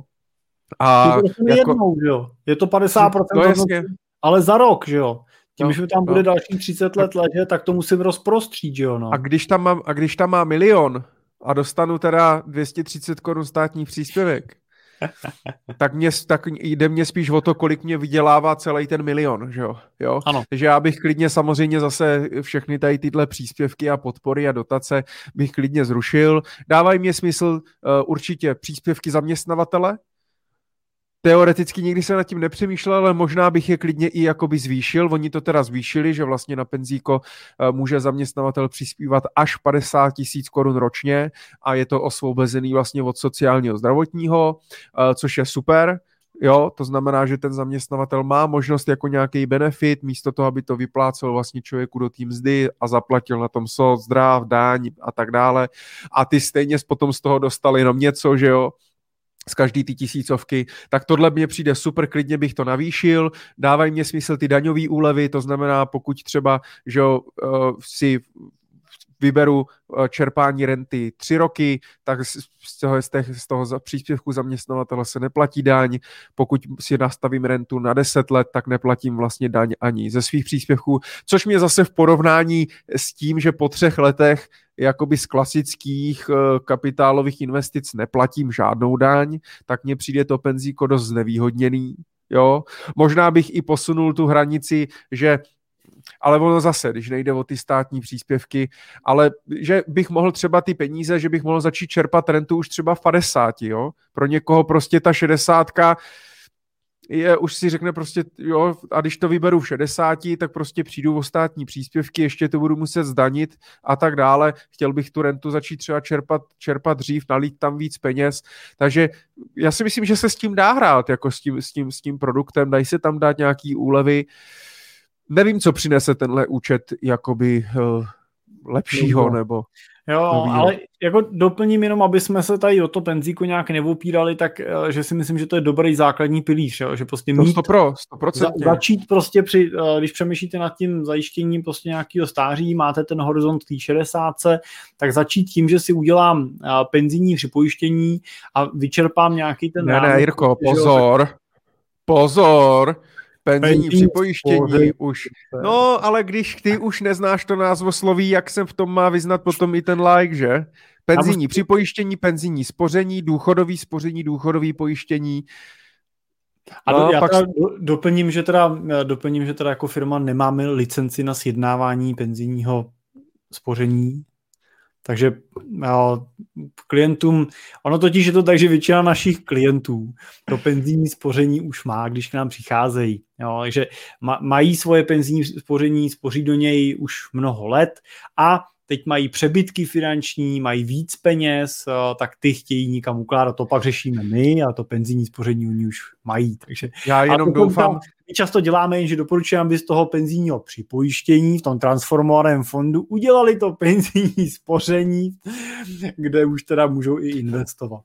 Já jenom teda doufám, že už to nebudou měnit, protože Názvy. prostě nejhor, to je nejhorší je přesně ten maglajs, je prostě ten člověk často a setkával jsem se hodně, no já mám něco na důchod a pak zjistí, že má investiční životní pojištění. No, a no. myslel, no. že to je úplně něco jiného. Jo? A vlastně byly i životky, které byly důchodové pojištění, že jo? se jmenovali, jo. Pak druhý pilíř vlastně bylo důchodový spoření, tuším, jako jo. Pak máš penzijní spoření, penzijní připojištění, takže vlastně pak ti řeknu, no já mám to pojištění na ten důchod. Já říkám, a to je co? Nebo jaký, jaký pojištění?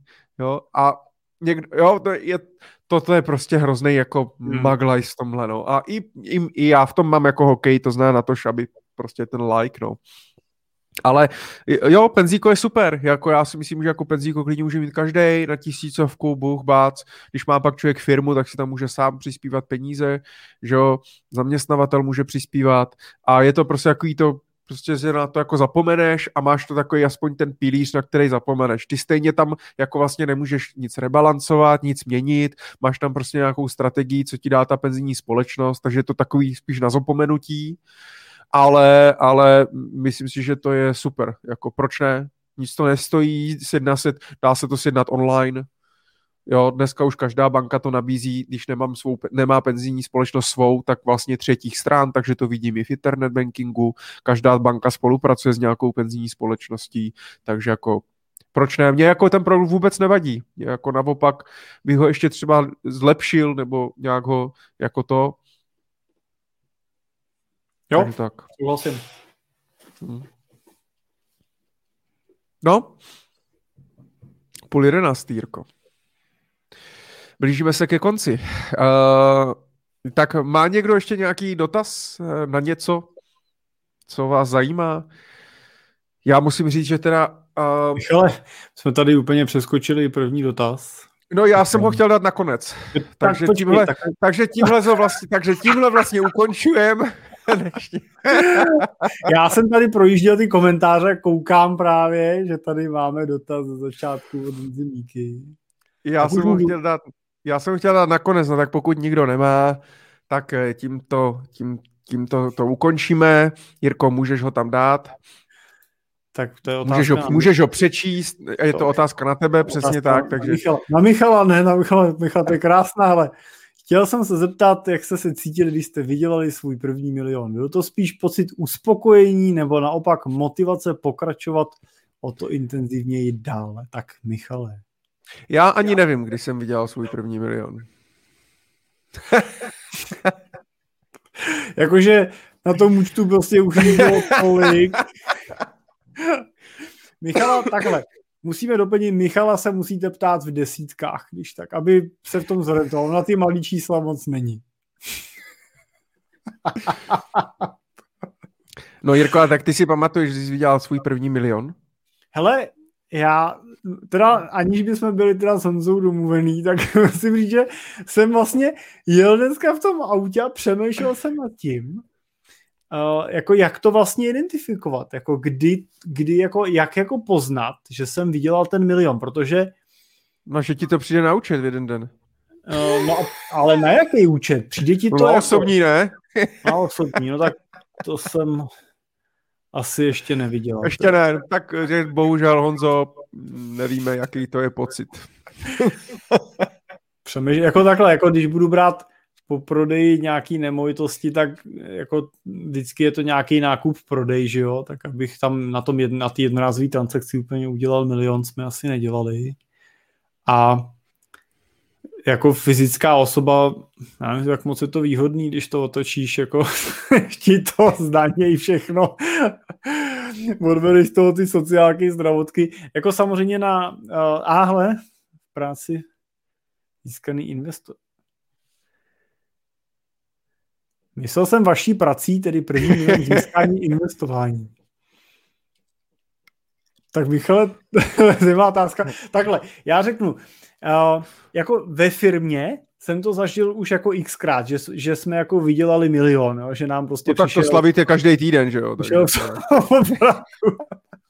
Opět každý týden ne, ale řekněme, že ten, my, máme, uh, my máme velkou část naší odměny u těch větších portfolií vázanou na výkonnostní poplatek, dostáváme procenta ze zisku a samozřejmě, když ty roky vypadají, jako vypadal ten poslední, kdy vlastně rostlo všechno, tak samozřejmě ta, ta odměna je krásná a potěší to. Takže to jsme Takže jako... pocit, hele, ale pocit teda, abys, abys jako odpověděl, jo. A já se zase slyším u tebe, nevím, co jsi tam já zase naklik. Já, já ale... nevím. Nevím.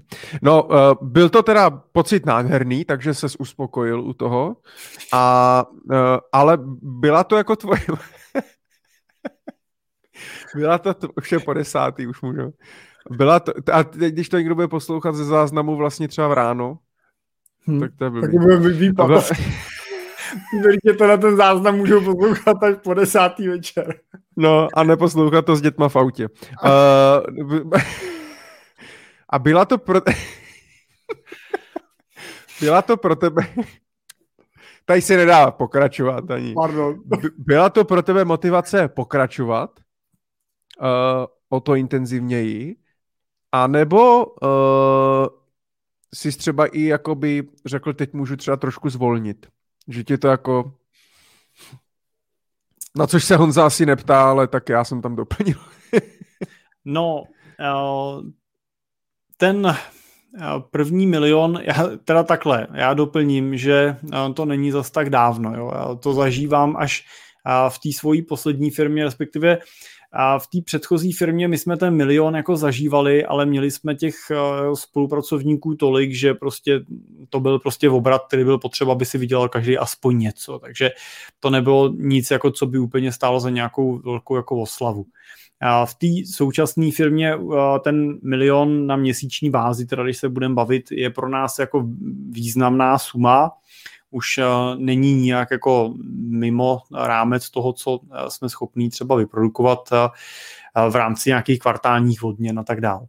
A když to přistálo, tak to, co to u mě teda udělalo, nebo obecně, u mě vlastně po těch pěti letech podnikání, teď kontra po pěti letech Simple partneři jsme se dostali do fáze, kdy Řekněme, že ty první tři roky jsme opravdu jeden můj kolega, když jsem se ho ptal na to, jak to dělali první tři roky, tak říkal, to se ani neptejte, to jsme dřeli hubou v zemi, tak musím mu dát za pravdu, pač jsme to měli úplně stejně, první tři roky jsme taky dřeli hubou v zemi. Ten čtvrtý rok už začal být takový vyrovnaný a ten pátý rok se nám odvděčil, teda, nebo odvděčuje zatím jako velmi krásně. A musím říct, že u mě ten, to, co to mění, no, měnilo, tak bylo to, že jsem začal víc přemýšlet nad tím, kolik vlastně potřebuju my jsme vlastně dosáhli nějaký, nebo dokončujeme nějaký pětiletku klasickou podnikatelskou. Ten, ta naše taková jako první finanční meta v poradenství teď byla dostat se na miliardu v mandátu, což letos pravděpodobně dosáhneme hranice 600 milionů a počítáme teda, že nikdy da, koncem příštího roku nebo začátkem toho dalšího bychom mohli pokořit hranici miliardy. A Budeme tak... rádi, když přispějete Jirkovi, děkujeme. Přesně. A my tak jako rok dopředu vlastně vždycky přemýšlíme nad tím, když se blížíme k tomu splnění, co teda vlastně bude dál. Teda. A musím říct, že vlastně tak, jak na začátku to téma bylo hodně finanční, bylo hodně o tom, prostě kolik potřebujeme mandátu, aby jsme vydělali dost, aby jsme mohli mít nějaký rozumný odměny a tak dál, tak vlastně tím, že se vlastně tohle naplní, my vlastně jako firma už budeme dostatečně vlastně zabezpečený, zaměstnanci budou zabezpečený, majitele by měli být spokojení z pohledu ziskovosti, tak eh, u nás vlastně 2 miliardy nebo 3 miliardy mandátů už jako v těch našich životech nic moc jako zásadního nezmění. Tryskáč si za to ještě nekoupíme a ani nevím, kam bych s ním jako lítal. Takže, do Brna, no. Do Brna, no, tak to by bylo perfektní. Z Prahy do Brna. Takže... To jsou takový, no, třeba z fotbalového svazu a tak. Jo, jo, jo. takže, a, takže to u mě začalo měnit to, že skutečně jsem začal víc přemýšlet nad tím, nad těma hodnotama a, a vlastně víc přemýšlet nad tím, i ten náš jako pohled podnikatelský teď a ten náš jako další business plán se víc vlastně přetáčí k tomu ne jako kolik, ale vlastně co, co chceme dělat, čím se chceme bavit, co, co pro nás bude ta práce, ve které nemusím litovat toho, že jdu do práce, jo, že jako ráno se stává, tak jdu do práce, ale můžete si říct, super, do práce, protože prostě práci nerozlišujete od svého koníčku. Tak to byla pro mě důležitá změna. A ještě bych doplnil jednu věc, mi došlo, co mi v tom autě došlo, když jsem nad tím přemýšlel. Uh, tak uh, bylo to, že já, pro mě vlastně není ten milion jako jednorázově vydělaný zásadní metou. Mě, mě to moc jako ne, ne, netrápí, nebo já ho nepotřebuju teď. že bych teď potřeboval prostě vydělat na něco miliona, mít ho na účtu, protože ho chci utratit. Stejně bych řešil, jako zainvestovat, jo, kam ho otočit, takže já jako investuju pravidelně samozřejmě, jak, jak naši klienti do těch ETF a podobných věcí. A, ale to, to, co pro mě je zásadní, je vlastně cash flow, je, je tok peněz. Já nepotřebuji vydělat jednorázový milion, který mi teď přijde, já budu mít milion, já chci radši vydělávat jako 100 tisíc téměř každý ten měsíc a vědět, že každý měsíc to přijde. A to byl konec konců i před uh, sedmi lety můj jeden z primárních motivátorů, proč jsem od, začal opouštět ten model toho klasického provizního poradenství, který vlastně bylo čistě o tom zprostředkování a tam jsem si dokázal vydělat 100 tisíce měsíčně, ale bylo to jednorázově a další měsíce musel znova jít makat, abych si je vydělal. A začal jsem se přesouvat do toho modelu, který používáme dneska, kdy vlastně nás klienti platí menšíma penězma, ale vlastně pravidelně, díky čemuž my jim můžeme dodávat konzistentní servis a péči. A my vlastně biznisově víme, že eh, já už dneska vím, že když bych už dalšího klienta nezískal, tak vlastně jenom tomu přizpůsobím ten můj business case a můžu vlastně spokojeně žít dalších 20-30 let, pořád mi poroste ten mandát díky stávajícím klientům a, a, nejsem pod tím tlakem jít někde nikoho honit, přesvědčovat. Um, my se snažíme ty klienty si hodně jako i vybírat přesně z tady toho modelu motivu si říkám prostě, když s tím člověkem mám dělat a mám s ním vlastně ten svůj život spojit na dalších třeba jo, 10, 15, 20, 30 let v ideálním případě, tak, tak to nesmí být debil, no. Tak to nesmí být trouba, no. Prostě musí to být někdo, s kým si budeme rozumět a někdo, kdo mě nebude prostě tlačit do věcí, prostě do kterých já prostě nechci jo, a s kým mě bude prostě bavit, se prostě potkávat a, a něco se od ní taky učit, protože já, já jsem přesvědčený o tom, že stejně jak se klienti učí ode mě, tak já možná kolikrát víc se učím jako vodních, jo, jako kolikrát, kolikrát mám pocit, že bych měl platit já jim, jo, že teda se se mnou scházejí a, a vlastně uh, dávají nějakou zpětnou vazbu a, a i hmm. sdílejí ty svoje životní hmm. principy. No. no já si uh já si přesně pamatuju, kdy mě před nějakýma 12 rokama poprvé přišlo 100 tisíc za měsíc. A taky si přesně pamatuju, že protože jsem neměl žádný rozpočet a žádný finanční plán, tak jsem to ještě v ten měsíc utratil a ten další měsíc mě nepřišlo vůbec nic. To si pamatuju úplně přesně stejně, ne teda u tebe, Michale, ale u sebe taky. Když mi přišlo první, já si pamatuju do dneška, že jsem měl provizi 250 tisíc a na začátku měsíce jsem si říkal, wow, to je super, to mi zbyde peněz a na konci měsíce jsem měl na účtu zase ten vyčerpaný kontokurent a do dneška nevím, co jsem s tím udělal. Jako. no. Tak, takže uh, vítejte v životě finančních poradců. Ano. Já bych to dnes ukončil. Michale, ještě tady mám možná ten závěr, jeden dotaz od Raduny jestli máme nějaké investice ve startupu. Já teda... Ty jo. máš? Cimpela partner? Přesně. jinak teda, jinak ne. Takže doporučujeme. Doporučujeme, pokud nebudete vědět, co s penězma chcete do startupu, tak Cimpel a partneři. Ne, ale ty neprodáváš, ne? Ty nehledáš invest- spolu, spolu investory, nepotřebuješ nárůst. No. Zatím, zatím nevím, co bych s těma penězma dělal. no, no. dluhopisy ne, nevydáváte zatím. Ne, nevydáváme. Ale takhle, jinak teda investory samozřejmě hledáme, dlouhodobé investory, ale ne teda do, do naší firmy, ale do těch klasických burzovních obchodovaných s tím. Do těch cizích firm. Do těch cizích s tím rádi. Ty vlastně za ně hledáš vlastně investory. No. Přesně. Jirko, bylo to super dneska.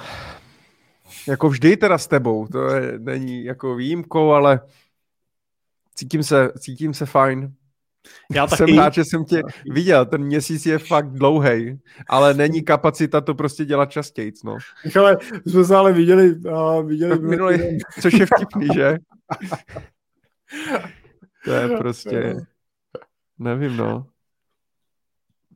Zpřízněná duše. Jo, tak Honza, Honza Míka, těším se na návštěvu příští středu, tak nejste domluvení a už valí za tebou, no, tak to je. No jo, no. no. My se, my se taky těšíme. no, a tak děkujeme moc.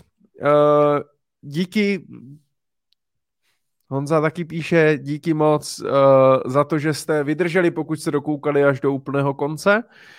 Uh, děkuju všem, kteří si poslechli ze záznamu až do úplného konce. A děkujeme za dotazy, bylo to moc fajn. Vážíme se opravdu jako každého z vás, kdo se na nás kouká, kdo se ptá, kdo nás podporuje, uh, kdo nám píše, protože prostě toho si vážíme. Je to taková ta energie v tom prostě pokračovat, vzdělávat dál. Pokud vám dává smysl tahle show, uh, líbí se vám, tak budeme rádi za sdílení. Sdílejte tenhle pořad, který najdete právě potom v záznamu na našich YouTube kanálech, kanálech tak uh, sdílejte na Facebooku, na LinkedInu, na sociálních sítích, řekněte o tom známým, neznámým, na ulici. Možná uděláme nějaký merch, uděláme si mikiny Money Talk Show koupil by si někdo mikinu s logem Manito. A ještě s tvým a s mým obličejem. Uděláme si nějaký mimoji. Ale to je dobrý, jestli někdo je zná ně, někoho, kdo se v tom vyzná, tak pokud bychom chtěli a pomohl nám udělat nějaký vlastní merch, tak budeme, budeme rádi. To je super, ne? Vlastní merch si uděláme, Money Talk Show. A Jirko, máš něco na rozloučenou? Ne, já uh, děkuju za ten uh, čas, mě to vždycky teda na začátku měsíce tak jako na, nakopne ta Money, show, Money Talk Show. Moc děkuju všem, co vydrželi a uh, vlastně moc děkujeme za ty dotazy, které posíláte, protože já bych chtěl říct, že uh, tu naší show vlastně z velké části vytváříte vy jako diváci. My ne, ne, s Michalem nemáme žádný pevně daný itinerář té naší show, to jste asi poznali. Je to takový live, a, a já hodnotím obrovský posun v tom, na co se nás ptáte teda, a ty otázky jsou pro nás opravdu zajímavý, kolikrát se u toho teda člověk zapotí a musí sám uh, zamyslet a přichází od vás víc a víc, tak za to moc díky a jsme rádi, že máme uh, takhle uh, jako chytrý posluchače a, a obecenstvo, takže díky a krásný večer a těšíme se zase příště. Uvidíme, jak to bude o prázdninách. Sledujte naše sociální sítě eh, a brzy se dozvíte, jakou formou uděláme o prázdninách a jinak potom od září pokračujeme pravděpodobně zase pravidelně až do konce roku, vždy první Určitě. pondělí v měsíci. Díky moc a dobrou noc. Dobrou noc.